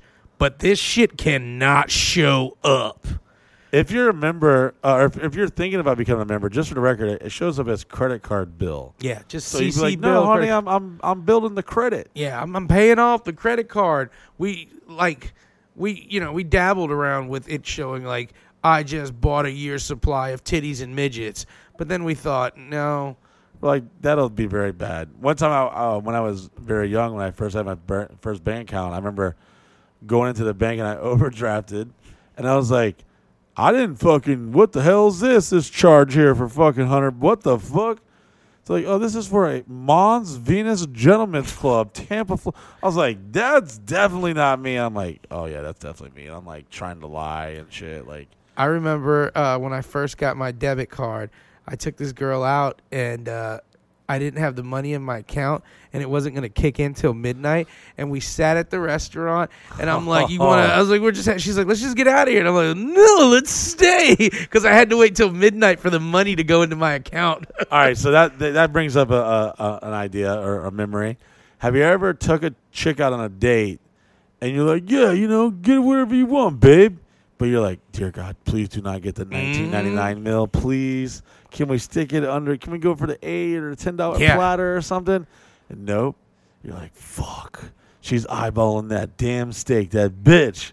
And you're fucking panicking low key, but you gotta play it cool. I was like 18 years old and I brought this girl out to the club and I only had a hundred bucks on me. And we get in. It was Rich ass motherfucker, oh, bragging about shit. Well, it was a it was a build your own bikini contest, one of those, and she was making her bikini out of um, saran wrap, pink saran wrap. And I remember uh, she was like, "Let's go hang out." I was like, "All right, all right." I've been telling her I want to take her out, so we go to the build your own bikini contest. We walk in. Remember, I've only got like a hundred bucks on me. We walk in, and they're like. It's twenty for girls and thirty for guys to get in. I'm like, Oh, oh fuck, Gone. Like- Ain't even got in yet. Ain't even got in yet. Now I'm not even gonna be able. And then you know, we're trying to get drunk, get loose. We're trying to have a good time. You know, this is one of those places that you know serves underage, and it's fifty bucks to get in. And then we get in there, and she's like, "I want an apple martini," and I'm like. and I tried to be slick. I was like, "All right, I got her apple martini." It was like eleven bucks, and then I'm like, "You know what? I'll just I'll, let me let me just get a coke." And the girl's like, "Okay, that's eleven for the martini and six for the coke." I'm like, "God damn it!" Oh yeah. What what is? I mean, I could. I went to New York this last year. Seven dollars for that sprite, baby. Seven dollars for a fucking sprite. It wasn't then even the whole can. Wasn't it was like, like, thirty dollars for your Caesar salad? yeah. I was like, what the fuck? Caesar salad thirty. Did y'all bring this goddamn romaine lettuce from fucking iceberg or some shit? Iceland? Did y'all bring? Did a fucking Viking row over here to Leif Erikson bring my goddamn Caesar salad from the mainland of fucking some village? This salad on a came- mountain that only place that had vegetation because the rest of the place is a giant tundra. It landed in Nova Scotia and made its way through. There's there's some shit. What what? Let me give you. Let me hear your uh, idea or your your answer. What is something that you will never never indulge in, no matter how much? If you had billions of dollars, you would like consider it a fucking embarrassment if you ever and participated in this or that. Uh, so like something that no matter what the money is, no matter like no matter how much money I have, it's still what I consider. You got a billion dollars, and let's say It's still fuck shit. You're matter like, what. fuck no, I ain't paying that much for that shit. What, Uh, what is that one thing? the the undercoat wash at a car wash. When they're like, they're like, you want the undercarriage wash? No, fuck you. I do not want underneath Fuck the my undercarriage. Yeah, I don't want that wash. It's a, it's it's bullshit. It's bu- they're like, no, you know, get salt off of there. I, there's no fucking salt where I live here. There's no salt. There's definitely a bunch of things, even though I've been very blessed the last couple years, that I'm like, fuck that, bitch. I fucking hell the Oh, fuck no. insurance on anything I buy. Oh well, if it's electronic and I know I, am gonna go back to that place, I'm like, yeah, I'm That's go fine. that. Yeah, that's fine. Even though I've had people throw away fucking t- not once but twice two six hundred dollar vacuums that I had a fucking three year warranty. I had six years of vacuum life between these two, and they didn't even last a whole year. I'm year. going to tell you a story about that real quick, Mike. I'm gonna so, fight anyone who confesses who doing it. let me tell you a story about that. I get in the office, and the first cleaning girl tells me, "We don't know where the vacuum is, but it wasn't working." And I'm like, "Okay." And I talk to the other cleaning girl, and she's like, "Oh yeah, we we we don't know where that vacuum is." And I was like, "Okay." And then I talked to Adam, and Adam's like, "I think I saw that vacuum in the trash." And I stop, and I remember being in the office. You weren't awake. It was like 10:30 in the morning, and I'm like, "Did one of you guys throw away the vacuum again?" And nobody's saying anything, and I'm just like, I Let's even- literally let's not even no talk no no. Let me tell you no no fuck you. I'm tell you just this. gets, I'm you gets me fired up. I I instantly Start at this pun- I'm gonna wake up people right now and start punching them in the well, face. I instantly at this moment now I'm like, you motherfuckers. Now I have to do everything right this morning to take as much edge off of him as I can, so that when he finds out about the vacuums, Twice he's they not. threw away two fucking vacuums. well, they had, done, they had done that before, but the second time with I was like, three-year damn." warranty. Well, I was like, God damn you people. And I had to wake up and be like, hey, Mike, first of all, check this cool thing out we can buy. Also, look at all these cool messages we got on Instagram. The girls threw out the vacuum. Hey, Adam cut down a bunch of I said, trees. what? They- they- they- what? What did you say? What? What? what? I said, check out the messages on Instagram. Hey. No, no, no, where the motherfucker? Where the fuck is the vacuum, Miguel? Oh, and it was it was Wednesday too, and they threw it out on Tuesday, and we'd already the trash had already got picked up. I I was ready to fire everyone. Yeah, the I was vacuum like, cleaner was not fucking. I had still not gotten over the first six hundred dollar vacuum being thrown away with a three year warranty. No, these motherfuckers would just run over just an aborted baby and, and on the carpet and be like, "Oh, I think I think it's broke. We should throw it away." Have you tried cleaning the fucking filter out? No, they just eh, like I oh, I just fucking grabbed the vacuum, started vacuuming. It just starts it stopped sucking, so I had to throw it away. I guess. The my favorite Mike Busey meltdown, guys. My favorite was when Mike sent this girl who used to work with us to the grocery store to go buy him oh. groceries. This is when he wanted to be on a diet. He gave her a list of everything he wanted. She spent eight hundred dollars, And this is right when we first started making some money. I was like, "You spent what?" and she spent eight hundred dollars, and none of it was the shit he wanted. none of it. None of it. And Mike started throwing orange juice bottles. I threw a gallon of orange juice across the kitchen, up against the wall, and then I remember a couple times coming home, and you gotta remember, come from nothing. To even buy some of the shit that I wanted to get was like, oh, this is a big deal. Like, Yeah. I always used to blame being fat. Well, on like, well, I, I'm poor. I can't, I can't eat healthy because you know it, Yeah. it costs money to eat healthy. yeah. you know. But no, this uh, particular girl uh, went and spent eight hundred dollars at the fucking Walmart, and uh, not a fucking. I think the bananas was the one thing I wanted. So you got. told her you were like, I got bananas. At least I got bananas. I have eight hundred dollar fucking bananas. Yeah, I threw the gallon of orange juice across the kitchen. Another time, I remember just sometimes I'm just like, you see all these bums in your house. They're all fucked up. They're not doing shit. They're breaking shit. They're stealing shit. They're inviting other random motherfuckers over that don't give a fuck about you or your house or nothing. And I had a meltdown. I remember opening the door and seeing like 20 people like, ha ha, ha partying up above the pool. And I literally had just did all the dishes like maybe two hours ago. And it was like 15 plates in there. I was like, what the fuck? I went out there and started throwing the plates, spiking them like fucking touchdown motherfucker onto the fucking pool deck. And everyone was like, "Mm." like, and I was just like, and guess what? I didn't see clean dishes. I didn't see any dirty dishes for at least a week. That's why sometimes, and I mean this, and this is going to be a weird, like, kind of political sounding segue, but sometimes when people riot, people are like, why are they destroying their own shit? And I'm like, because fucking sometimes you do that. You when know? you're young, you learn that. You're Yeah. like, you get, you get if you get worked up and you and you break your own shit, it feels so good for a second, For a second. and you're like, fuck. And then, then after like three or four times, like, yeah, let's never do that again. Yeah, that's like, costing I'm me a bunch of money. I'm losing plates here. I, I, I at the back of the old house, same shit.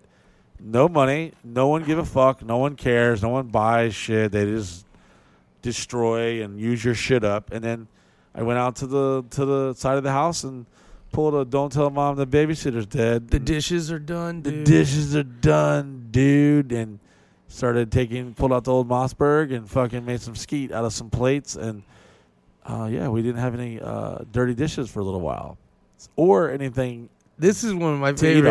Do you remember when one of the girls who was cleaning for us, wh- who was hired to clean, her job was to clean, got mad that there was dirty dishes in the sink? Which one? They all did. I love, I love that she hit him, and she was like, "I'm gonna hide the dishes so nobody makes them dirty." And it's like you get paid to clean the dishes. What the worst thing is, I would be paying someone else to clean up after other people who don't pay rent or do shit in the house.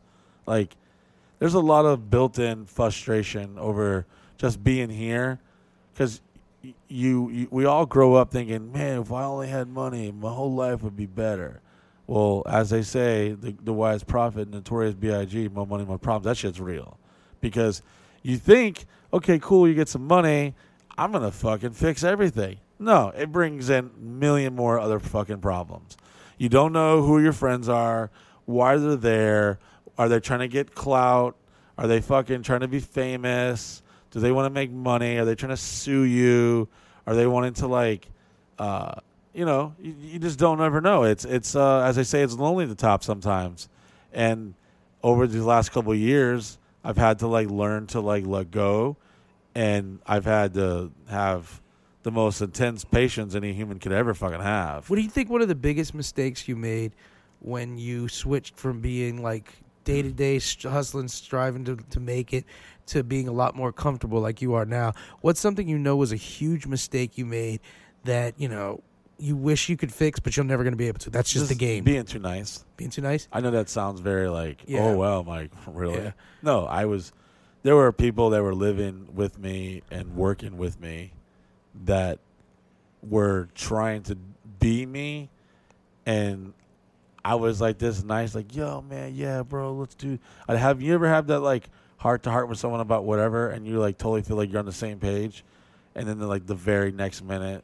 You're like they just go do exactly what you said that you Yeah. hated, and you're just like, wow, this motherfucker doesn't get it Yeah. yeah, that's the story of my life.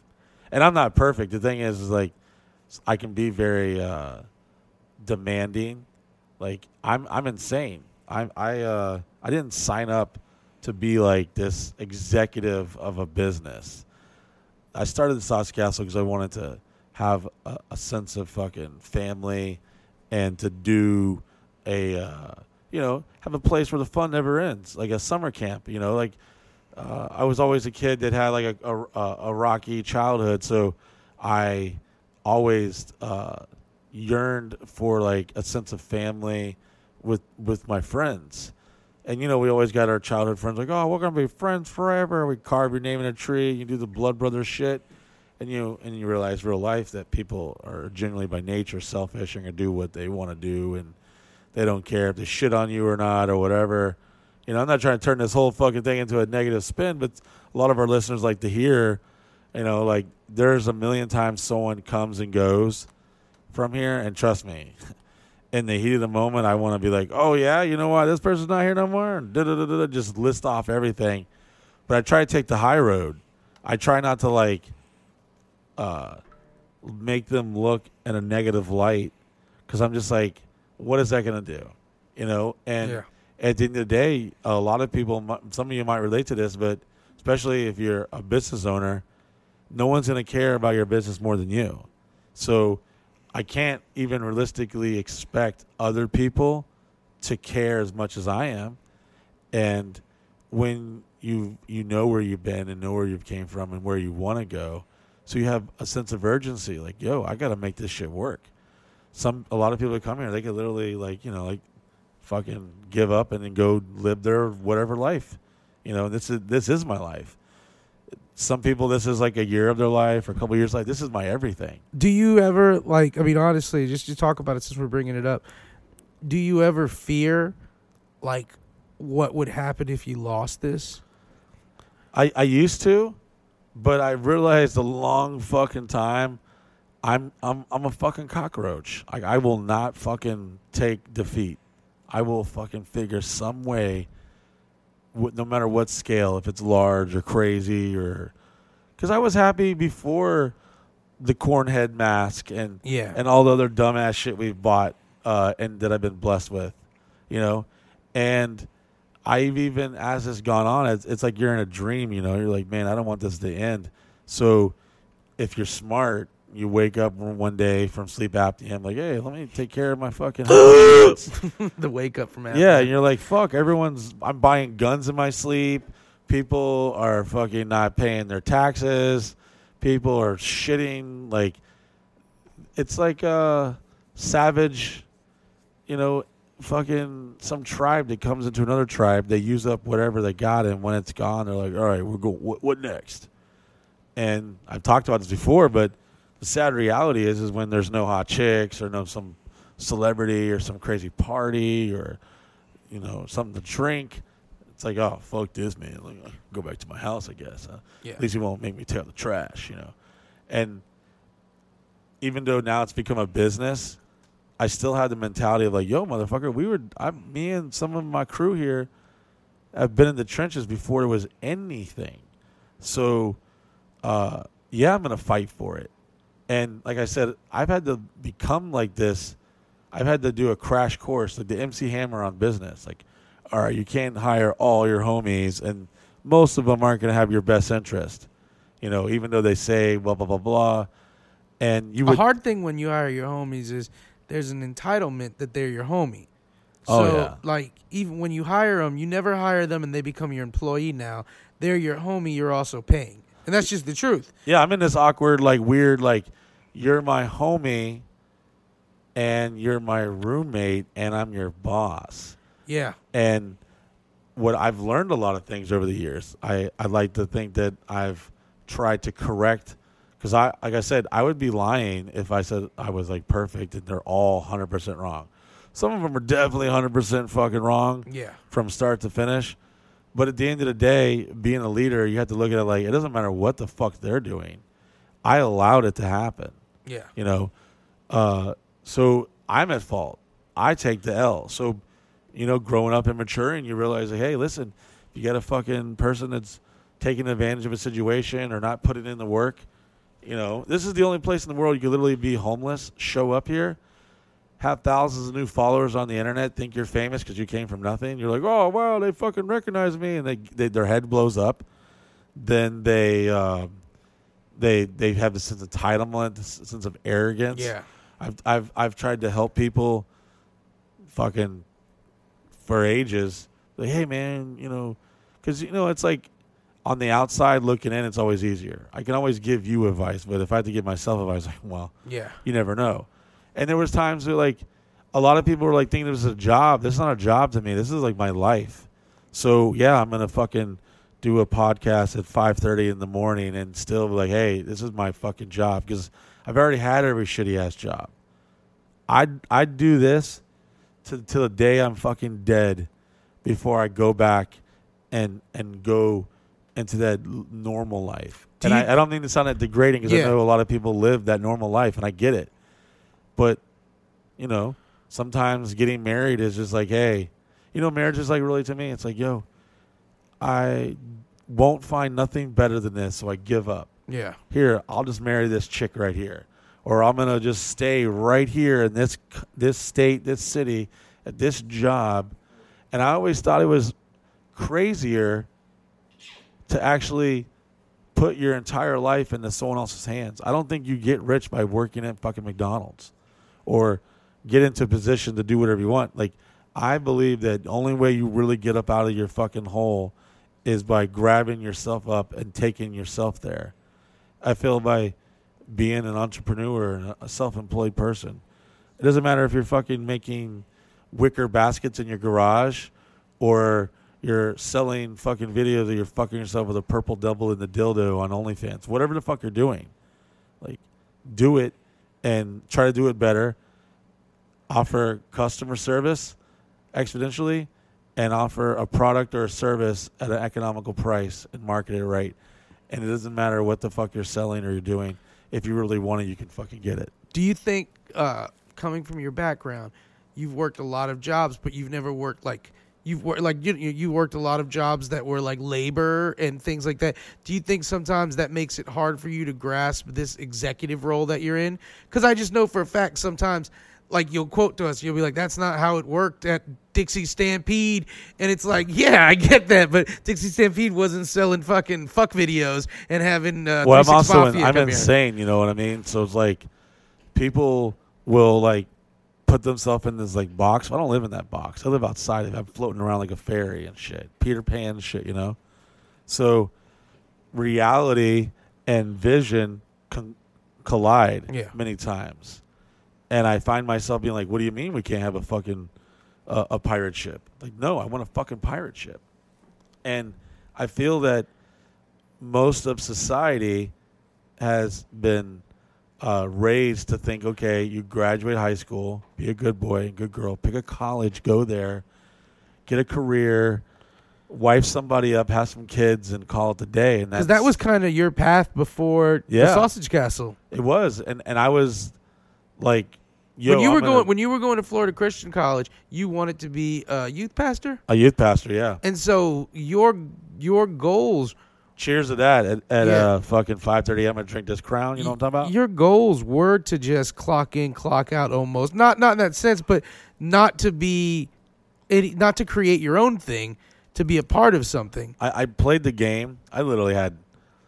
from a dishwasher to a cook, landscaping, construction, um, health. I worked in a nursing home. I was a CNA for two years. Um, I worked at Disney World. I sold fucking janky, uh, shady, uh, overpriced vacuum cleaners, those Kirby's, with a guy with one an eye patch. Uh, I Did it suck his eye out? Like that would be my story. If I'd be like, you know what happened? Goddamn vacuum cleaner's so good. So I looked at it one day.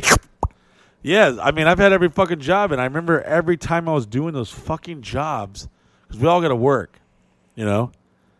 But I was like, man, I'm, I, I'm having fun in these moments, like you know, Yeah. I'm jamming out, I have my little fucking headphones on, I'm weeding in this giant apartment complex, miserable as fuck, you know. But I, uh, I knew that I, I was like, that's not me, man. I'm, Yeah. I'm meant for something more. I'm, I'm too much of a. I always say like, if I was to go to back to a, a mediocre, just basic situation, I would, I would be there for like a month, and then be like, all right, I'm going to deserted island, and I'm going to sell coconuts, and then I'm like, all right, that's it. Then I'm like, well, what if we do jet skis, coconuts, and fucking pirate tours? And then I'm like, next thing know, I'm trying to like buy a tree house and shit, and I'm just very creative and complex. Where it's it's it's a uh, it's definitely a, a deficiency in my in my imagination, but and I don't, I'm- I'm not saying I'm anywhere comparable to these people, but many many great people were fucking insane and workaholics. As I literally would work 24 hours a day on Now- something to progress my movement. Let me ask you a question that I've always wanted to know from like an entrepreneur like you. Is it conflicting as an entrepreneur to tell people and I'm asking this not like because you say it, because all entrepreneurs say it, is it conflicting to tell people things like, you know, you can't just work 9 to 5, you got to follow dreams and then also want to hire people Yeah. to work 9 to 5, I, you know? I think about that every fucking day, and, and this is what it is. It's it's like the butterfly thing. Yeah. They will come to you in your life, however they come, whether they fucking found you on Instagram, like, hey, I want to work for this guy. yeah. or they you sought them out or somehow or something mutually happened and i used to think like oh man this is my guy me and him we're gonna build this company da-da-da, we'll be here forever. And the sad reality of it is is is when you're chasing a dream it's very fucking lonely you know? And i'm in the entertainment business and you know they, they say you know you hide behind the tears of a clown and shit. Like the people that are the most happy and funny guys are the ones that are like any day about to put a bullet in their fucking head you know? John candy Yeah. robin williams all these motherfuckers that had these great gifts to give to the world and they had their troubled souls and i, I know my soul is troubled and i'm at first like no fuck you no no i'm like that and i'm like no i am i really am Yeah. it's like I'm I'm obsessed with like leaving a, an impact on life in a positive way. Like, yo, I am I feel at this moment, in 2020, I am here on this fucking planet to provide an escape to the everyday man or woman from their shitty, harsh realities of life. And and and, and if it's on this podcast or some stupid video I did, there's it's way more complex than like some hot chick and a pug and a midget. That's like to see that and to only see that you you have you have fell into a dark hole of of like an untruth. It's like no, no, you, you missed it, bro. You you missed it. You don't you didn't get it. I am here to like uh that I believe. I'm trying to talk all crazy and shit like oh, I'm like some whatever, but I'm I feel like that I'm I get the most satisfaction and most fulfillment in, in my in my soul by watching people laugh and smile and entertaining them. Even if it comes at my dispense. I remember being in school and seeing hearing a teacher like, "Oh, you're a fucking goddamn class clown." They, you know, and even when they said they're not laughing with you, they're laughing at you, and I was like, "Fucking great." One They're of the still worst, laughing, ain't they? One of the worst things uh, about that statement that people don't get is they'll try to tell you they're not laughing with you, they're laughing at you, and it's like, no, I'm not laughing. I'm making them laugh. Yeah. That's what they're not grasping. No, they're not laughing with me. I'm not. La- I'm making. I'm controlling an emotional. I'm controlling an uncontrollable emotion from people. That's what laughter is. What people don't get is to be able to make people laugh is is is almost the same as to be able to make people cry. It's an emotion they have no control over that you can use your logic and your words to draw out of them. But the thing is, there's not a person sitting here that could make themselves feel the euphoria of laughter on their own. So the power of making people laugh is so huge that it is it's almost addictive. I heard Dave Chappelle say something that I really liked. He said comedians are are are musicians and our instrument is the audience. And the audience laughter is the song we make with our instrument.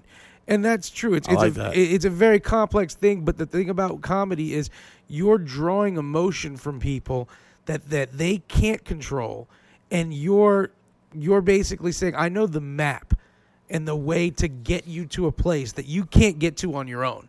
And that's a really it, it, it's it's it's sometimes I thing. I know it sounds very like egotistical, but sometimes I feel sorry for people when I let's say we we show up to like a building or something like, "Yo, we can do this and do that." And they're like, "What the fuck?"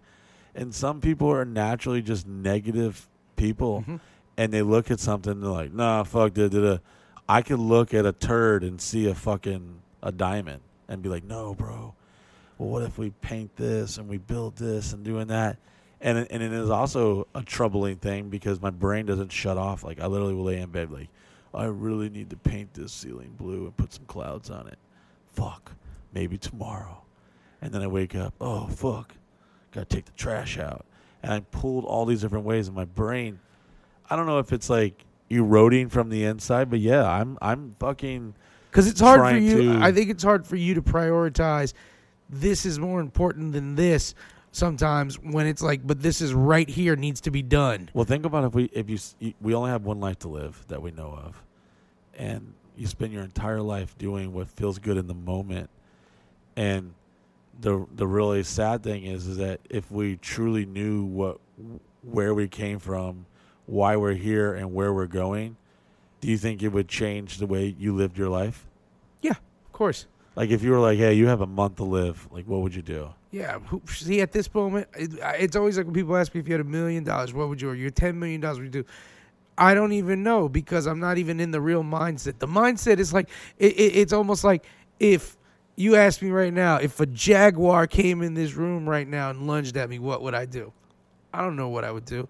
When that moment happens, I know I'm gonna do some shit, but I can't think of what I'd actually do because right now I'm thinking logically. Like, if a jaguar came in this room, I would probably take the no jaguar comes in this room. Who knows what the fuck I would do? I, I feel like as I get older, uh, my priorities shift a little, but I'm still like the crazy fucking motherfucker and madman that Yeah. I've been since a child.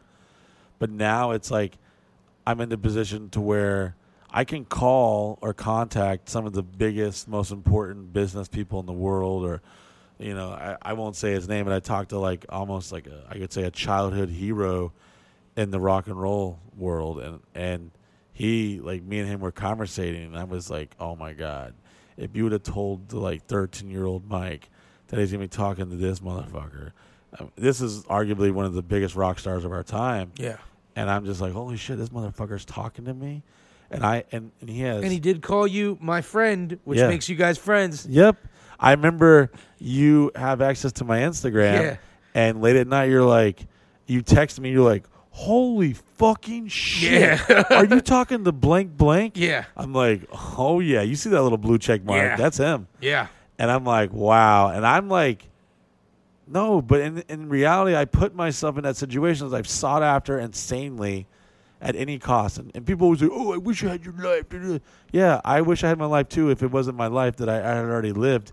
If you'd have told me 20 fucking years ago that I was going to have all this crazy shit evictions, homelessness, broken heart, uh, I've chased my dream so far down this rabbit hole, I am not turning back Yeah. One of the hardest things I ever to tell a girl that I was in love with that should have been maybe at the time I feel at that time in that reality that should have been my wife or something Yeah. and I should have had kids with her. Yeah. And I remember telling her I'm like I love you but I'm I'm I'm I'm on this. I'm I'm going somewhere. And hearing her like, "Oh, you're fucking loser. No one cares. You're gonna be broke your whole life." Da, da, da. And that and that's what the sad thing about humanity Yeah. especially Americans, is that we judge our success by like monetary values of assets or, or money. Yeah. And I wish we lived in a culture where that wasn't like you should be judged on like how many times did you laugh or smile and did you feel love? Did you give love? Like when you're a kid, you're always told, you know, fucking, you know, it's better to give than receive, and you're like, fuck you, I want that goddamn skateboard, motherfucker. Like, no. When people tell me that, I'm like, why don't you give me that skateboard then? Yeah, You're gonna then- feel great when. And then when it. you finally get mature enough and you start to evolve as a human, and you're like, no, man, that was so rad because I got to do something for someone they couldn't do for themselves. Yeah. I mean, uh, we filmed some things of of of things we've done, but the things that, as they say that they, they say the true test of a man's character is the things he does when no one else is around. Masturbate. Well, that too, but there is there's a lot of things that I'm just like, man, I could totally do this right now, but I'm gonna do what's right. Not that I have always done what's right, because I Right. definitely have it, but I I minus the sexual and the crazy and the wild and the raw shit that I've been a part of for so long. For someone to get hung up on that, they have no fucking idea. And I, I literally spit on their fucking soul when they think that that's all there is. I'm so much more complex than that.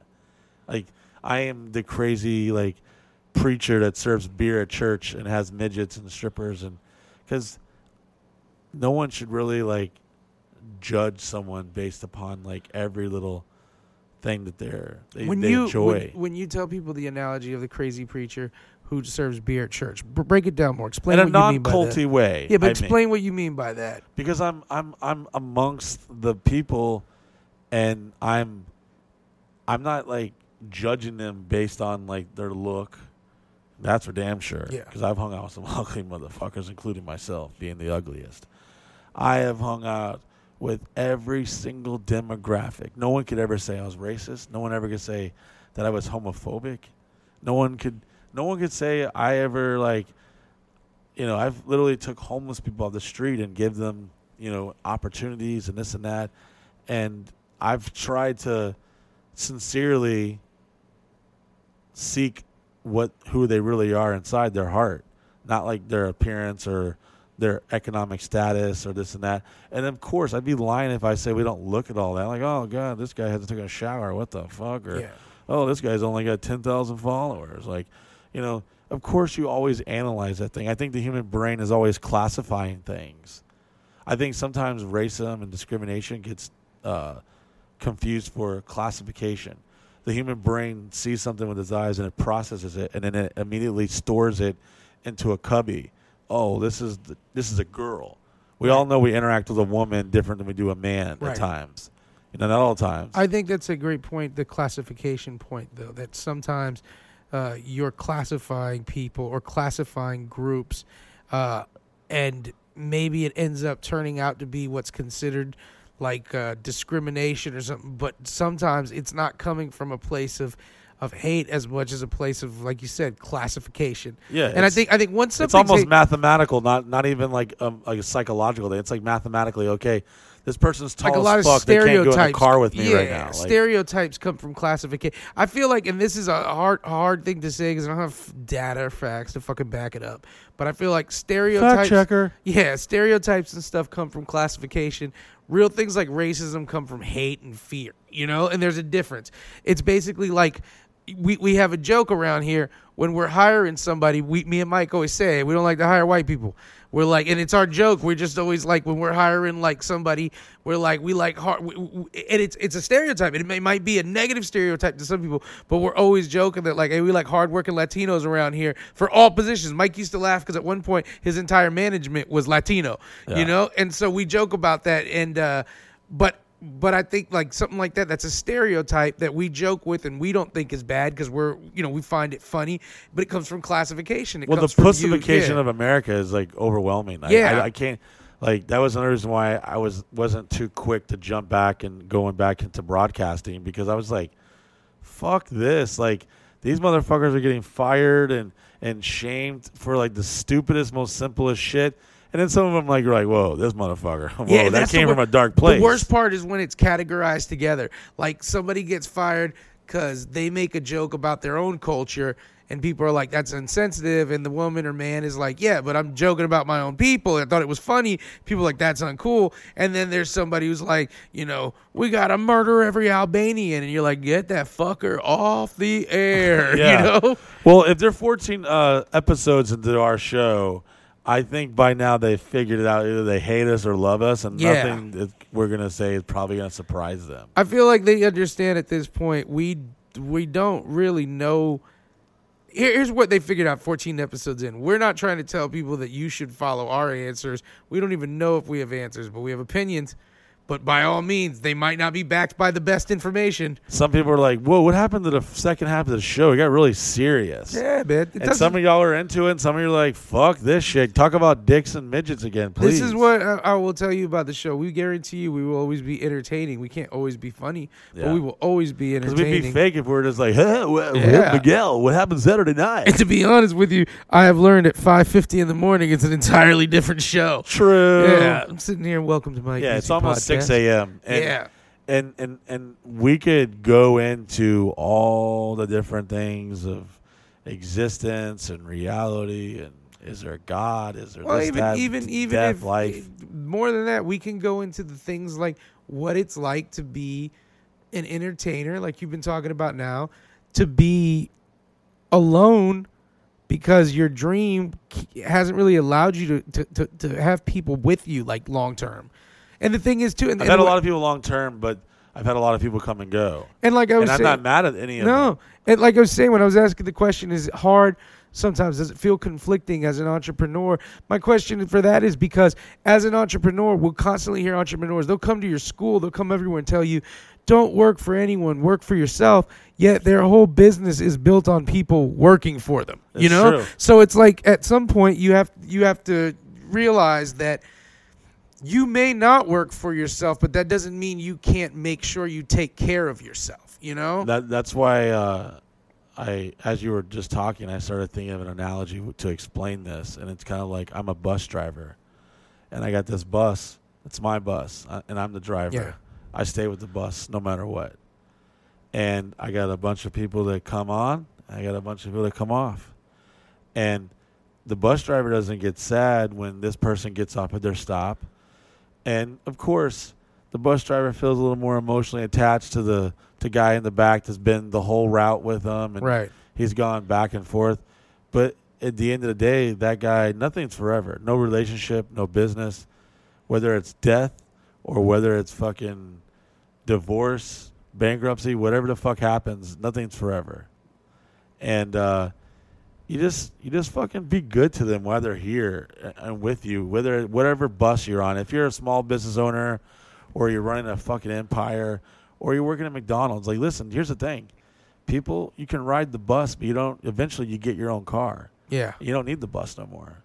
and uh, there's nothing wrong with whatever end of of life you're on at this moment.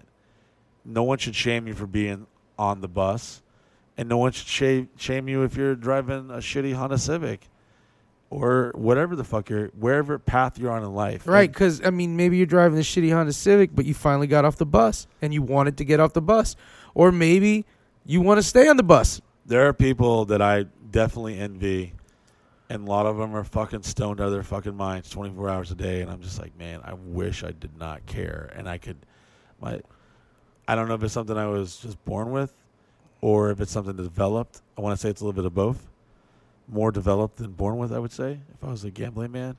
But I, I am, uh, I'm on a, I'm, on a mission to do what I feel that I'm the most qualified to do and I don't have like any like talent.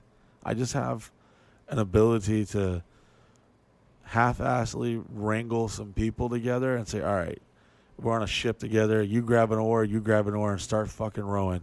And if you stop fucking rowing, you know, you better be fucking bleeding or dying because we're about to throw your ass overboard. Because uh, n- nice don't get shit in life. You know, sh- as they say, shy don't get shit. Yeah, You gotta closed fucking mouth don't get fed. you yeah, know? you gotta. If you really fucking want it, you need to go out there and get it. And I, and I'm not like Gary Vee or I'm not a fucking Tony Robbins motivational speaking person. I can only speak about my my life and my my reality. You know, uh, people say, "Oh, you're lucky." This and that. Like, no, I don't know if it's the word luck. I'm not a leprechaun. I didn't find no pot of gold.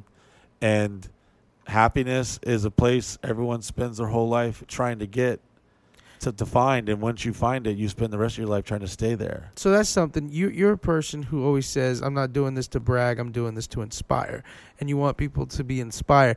But is it is it um is it the word I'm looking for here is is it sort of annoying that as you inspire people, they kind of take it in stride, like, "Oh, you're living the dream. It was so easy. Your overnight success." Oh yeah, I heard you just got all this money from your family. I'm like, motherfucker, are you fucking serious? Are you shitting me?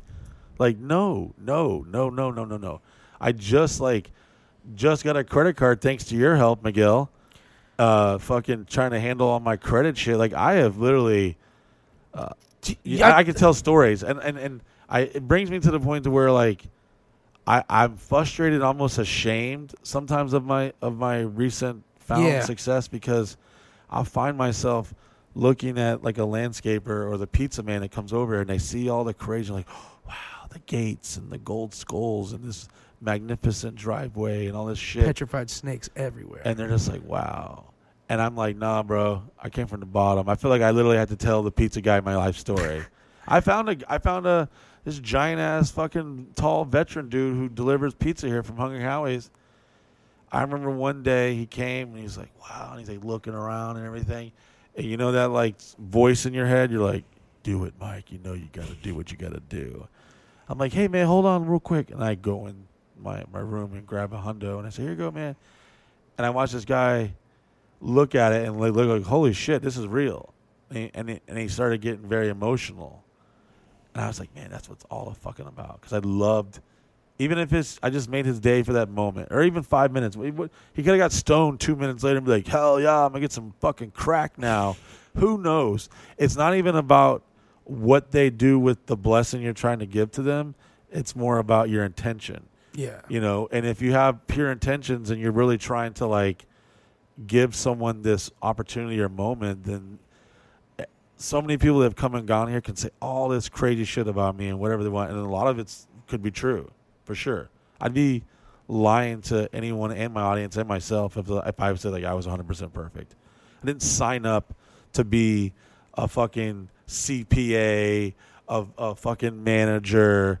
I was trying to create a, an environment, a place where the fun never ended, and unfortunately, reality sticks its nasty head up and says, "Hey, we got to pay bills," and oh, by the way, someone stole this, and this is broke, and da da da da. And, if you want to build a fucking theme park, these goddamn carnival rides ain't cheap, you know, and everyone.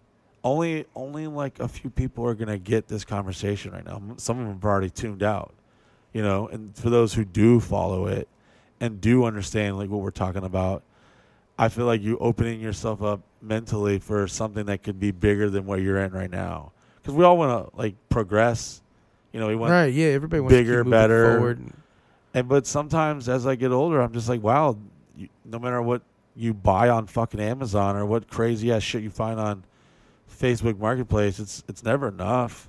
You know, there's never like, all right. It's like the movie The Jerk with Steve Martin. At the end, he's like, I just need this thermos. I find myself hearing that in my head sometimes. I'm like, Miguel, if we just get this one fucking thing. Oh, I find myself hearing that shit all the time from you. you but know? the only thing I can have that that that I know that's exciting is that when people come here and they're like, "Whoa," or whether they're a fan or a member of our website, which is where all this has came from. Like this is the my house is the place that the the, the members built, you know, and uh, I feel I'm entitled to dedicate my entire life to trying to provide a, a better experience for them. so for anybody, you know, we're So I'm in fucking insane. Yeah, I'm gonna fucking ride. I'm down to stay up to fucking six in the morning doing this shit. Well, for anybody who's tuning in, listening, doesn't know too much about you, they've definitely learned more. But my question to you is, what is the future for you?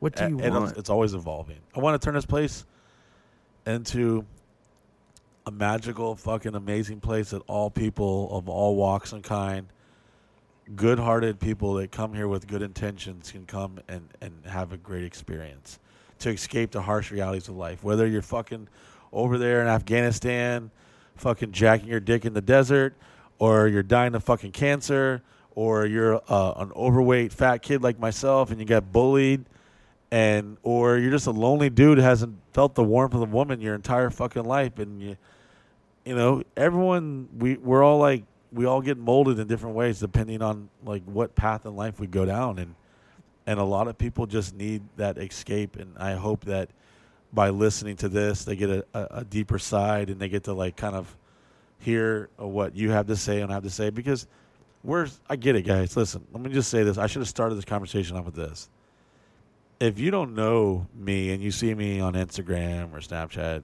by first glance you're like who the fuck is this douche and you're merely like just following because you're like curious and you're kind of like you It's like want an oddity. yeah, you want to hate me, and I get it. I would hate me too, but I would be smart enough to be like, yo, I need to be that guy's friend. And then if I stuck around a little bit longer, I would realize there's so much more. And and I was always troubled by that early off, by always showing them the fun, the crazy, the sexy, which got countless social media accounts deleted, uh, six Instagrams, like 16 YouTube, so on and so on and so on, and uh, you know that's what they I felt that they wanted to see. But as time went on, I started to show them the good, the bad, and the ugly, and I feel like some people could relate to that. Because not everyone's gonna have like a bunch of hot, beautiful chicks and this and that, and you know, a lot of people think I do drugs. I never even fucking smoked weed, and I don't care if you're stabbing your fucking eyeball with fucking heroin, whatever. If that's what makes you happy, then do you. Just don't be a fucking asshole to other people. Don't rape women. Don't fuck no kids. And be good to animals and fucking have. Don't a, rape dudes either. Well, Let's just no rape. let's let's let's yeah. Let's make that. I'll Let's just make, make, our that one. Yeah. Well, Yeah. So. Let me oh, ask no, no, no, we're no, not no, ending no, the show. I was like, hell, we are not ending the show on that right there. No, but we're gonna end it soon. But I'd say this: you you you think about your death. You think about you, what what you're gonna leave behind. What would make you happy to leave behind? Well, I already been preparing myself for this for years. Uh, the the legacy uh, fucking part of my life is I'll be 40 in December, December 19th. I'm a Sagittarius, and uh, I already know that so many people. I you ever go to someone's social media that died? Oh yeah, and just read people like the posts and stuff. Yeah, and even the people that I'm like did not give a fuck about, I read. You always sc- scroll down and you'll see someone say like, "Yeah, fuck that piece of shit," knowing that they've never met them, never been around them, don't know really about them. So, and in reality, I feel that I'm a very uh, misunderstood person, and. uh Some of that misunderstanding has to come from you though too. Oh, 100 percent. Painting an image and then this know- is the preacher serves beer. I'm like, hey, I I I, I lure you in with the the midgets and the strippers, but then I give you like this boom wake up call at, at five in the morning while you're listening to a podcast at your fucking job that you fucking hate. You you know your fat wife at home's not sucking your dick anymore, and you think the secretary's cute, and you're really thinking about fucking just saying fuck it and going getting a tree house in fucking Mexico and selling coconuts sometimes, and. I've just been brave enough, if you want to call it bravery, to say fuck it. You don't have to go to college. I think college itself is the largest fucking goddamn hustle institution that society has ever been fucking pushed upon. And uh, you don't have to fucking just get married at a young age and have kids. You, who the fuck? Who the fuck is telling us this? And why are we listening? And we've done it for years and years and years. It's okay if you want to be gay, you want to be a Christian, you want to be an atheist. I don't give a fuck what you want to do. At the end of the day, just be a good fucking person and and leave this earth in some way, fucking somehow a better way than you fucking began in it. You know, and that's that's kind of like the nutshell of it all. And I know that when I die, there'll be so many people like fuck that motherfucker. There'll be people like liking it because they really like it, and then I know, and it'll probably be someone who listens to this show that's gonna be like, damn, bro, it's gonna fuck them up a little bit because they're like, damn, we could have went to this event or we like he like dedicates entire life. Did he benefit? Of course I did. I, if there was zero money, I'd be doing this, and I and I have the proof to know. Everyone, anyone who fucking spends five minutes researching, knows that I've been doing this when there was nothing to fucking get from it. It I I dedicated and kept going and kept going and kept going and finally started sticking, and yeah, we have friends that are delusional. They think they're rappers or they think they're fucking the next big thing. And it sucks because I want to fucking anonymously call them and say, hello, blah, blah, blah. It's not working, bro. It's not it. That's not, that's, it's not going to work. But why would I want to do that? Because you know how many fucking people did that to me? So I'll watch and me and my friends will be like, holy shit, did you see da da da? And we're like, whoa. But it sucks because I feel like I'm not being true to myself and I, I, find myself judging people sometimes that I don't know. You know how many times I've seen someone like, fuck that guy, we're not dealing with that dude. And then we meet him and we're like, fuck. Yeah. I feel like a fucking asshole because I did exactly what everyone does to fucking me, so shame the fuck on me. How how could I be so hypocritical to, to have such a strong opinion about someone I'd never seen the day of their life or ever got gave them a chance? You know? So that's kind of without this turning into a fucking four hour show, that's kind of like where I'm at with certain things. And of course I wanna I wanna leave a legacy behind. I want people to I've even asked uh Steven, our web guy, like, yo, how do I go to GoDaddy and buy fucking fifty years of domain and will there be 50 years of internet from here? Like, who the fuck knows what it'll be? Do you think things like that help you deal with maybe like insecurities or fear of death? Yeah, because I, I feel like if I could, I feel like I would have peace with my death if I really knew what the fuck goes on beyond it. Yeah. I do know one thing that everyone can agree with, unless you're fucking on some real crazy ass shit. I, be, I believe that we're all the creation of a creator, whether it, you believe in God or fucking balls of gas or fucking UFOs, whatever the fuck you think. I think it's undeniably the laws of physics definitely lay out a pretty clear path that we were created from something or someone, whether it's tangible, whether it's a human, whether it's a god, whatever the But- fuck you want to call it. We can't you- explain yeah, it. But do you, like you said, do you think knowing that that people will be able to, you know, see your shit online for a hundred years, does that make you more comfortable with the idea that it is going to end for you at some point? Because I feel like that. I feel like one of the reasons why you're big on leaving a legacy is because you don't know what's going to happen when you die, but you do know that your legacy will remain. I think it's it's hard a hard pill for me to swallow that Adolf Hitler and Mother Teresa are in the same place. If if there is a soul and and then life continues beyond in some way, shape, or form, I think it would be the cruelest joke in of all of existence if this was it and then we just turn into worm food. Because then what would what would stop us from wilding the fuck out and doing whatever the fuck we want? But is the like not knowing part still something that because I really do feel like whenever I've talked to you about how important it's very people don't know it's very important to you that this keeps going after you die that people can watch your videos and stuff. Does that give you the comfort? Well, I don't exactly think I'm like fucking Rembrandt here. I'm not No, exactly no. leaving a bunch of fucking amazing shit behind, but I will have the coolest fucking yard sale in America for at least that day, you know. And hopefully, I die on a really slow day in the news. I Yeah. would, I've have you ever been in a car with someone driving reckless? And you're like, hey man, be careful, man. We die. It's gonna be Mike Busey dies with two other known assailants or da da da da.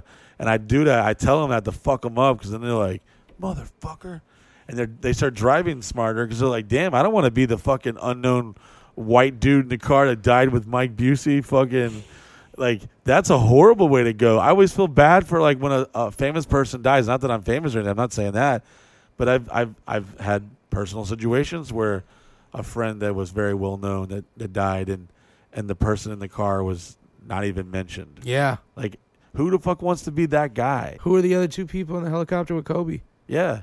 Like You know what I'm saying? Like, you know, like that's it. Like, who wants to be that guy? I, I don't care if you think it's egotistical or whatever, but I want to strive for greatness, and it's not going to be great for everybody. And and yeah, I'm fucking. I'm definitely the more I let go of my own pride and I step back and look and analyze myself. I'm just like, wow, yeah, I, am a little fucking insane. I do want to fucking like impact, even if it's one fucking person. But you you look at if you look at all these great people that have came and gone before us, could you imagine dedicating your entire fucking life to like trying to bring civil rights to the forefront and, and, and bring justice to to people of color Yeah. just to be fucking killed by a government because of you, you were just a little too loud and all you wanted to do is make this place a little bit better. We're we're humans. It's- It goes back to the frog, the scorpion. It's in my nature. I'm sorry I stung you. Oh, you didn't tell me you were gonna sting me. Oh, no, it's in your nature. I, once you once the, the the most closure I get at night is that I know that not myself or anyone else around or anyone else I interact with in this path of life that none of them can uh, truly embrace the trueness of of of of life 24 hours a day. Even fucking Santa Claus probably says, "God damn these fucking kids." Everyone, even as I say, never meet your heroes. It's like we've all seen or had an encounter with someone we've held up on such a pedestal in our mind and heart, and we're like, "Wow, he's human." Yeah. that sucks and we are we're, we're human and and we're forced to to live this life we don't have we don't have an option. We're living it. That's why like suicide's a weird thing. It's like whoa is it like cowardly? Is it heroic? I um, used to i used to think it's a really fucking selfish thing and then i was like kind of started thinking like man well they're kind of like fucking saying fuck it i'm out. And that's brave actually Yeah. i think because you got balls to actually say you know what? I'm gonna fucking kill myself. Because you're like you've already accepted like either yeah you think you're gonna turn into worm dirt or you're gonna be fucking in heaven with jesus or you're going straight to hell and you think it's gonna be a party you gotta have some t- grip on it other than the people that like die on accident they're just drunk and they're getting sad and they fall over a balcony talking about someone who straight up kills himself you gotta that's crazy like to end your existence on this I was we know getting ready Earth. to wrap this up, and I know you're going to be like, "No, we can't end it on that." But No, you- it's true. Yeah, So if you uh, if you some of you uh, are like fucking disgusted and you're not even gonna hear this part because you've already tuned it out the first five minutes we started talking about it. But we we do uh, on behalf of me and Miguel, we want to say thank you guys yeah. for listening and and be prepared to go on some deep wormholes. And we haven't even talked about really aliens yet or fucking uh, quantum physics or all the other crazy ass shit that we have that we could definitely talk about. So yeah, you're gonna hear dicks and and crazy shit, and you're gonna hear about some really sentimental, deep, dark, inner thoughts of my mind. So, on behalf of Mike Busey and my co-host Miguel Colon Jr., I'm going to bed. good morning. it's uh six eleven a.m. Uh, thanks, my crew guys. Uh, thank you guys. Uh, hopefully. Like six times, Jeff, we asked you to go pick up Waffle House. You didn't do that, so please don't Thank be you, thinking. Miguel. Please don't be thinking him. Miguel, you, you literally were here all day, and Yeah. you went and did a gig, and you came back, and not once did anyone really like try to cancel this. They're like, Fuck no, we do it." all, everybody here, the entire team did everything. Aaron, fucking Jeff he- helping us out, man. Steven, everybody did what they had to do to make this And if happen. you, uh, because we, we want you guys to keep getting a good product because we really do care about you guys. And if you if you remember, you'll see some really high. This is this is some high quality shit here. yeah, Aaron and Steven stepped it up to a level that. And please, so guys, impressive. follow Miguel on Instagram. Follow on Snapchat.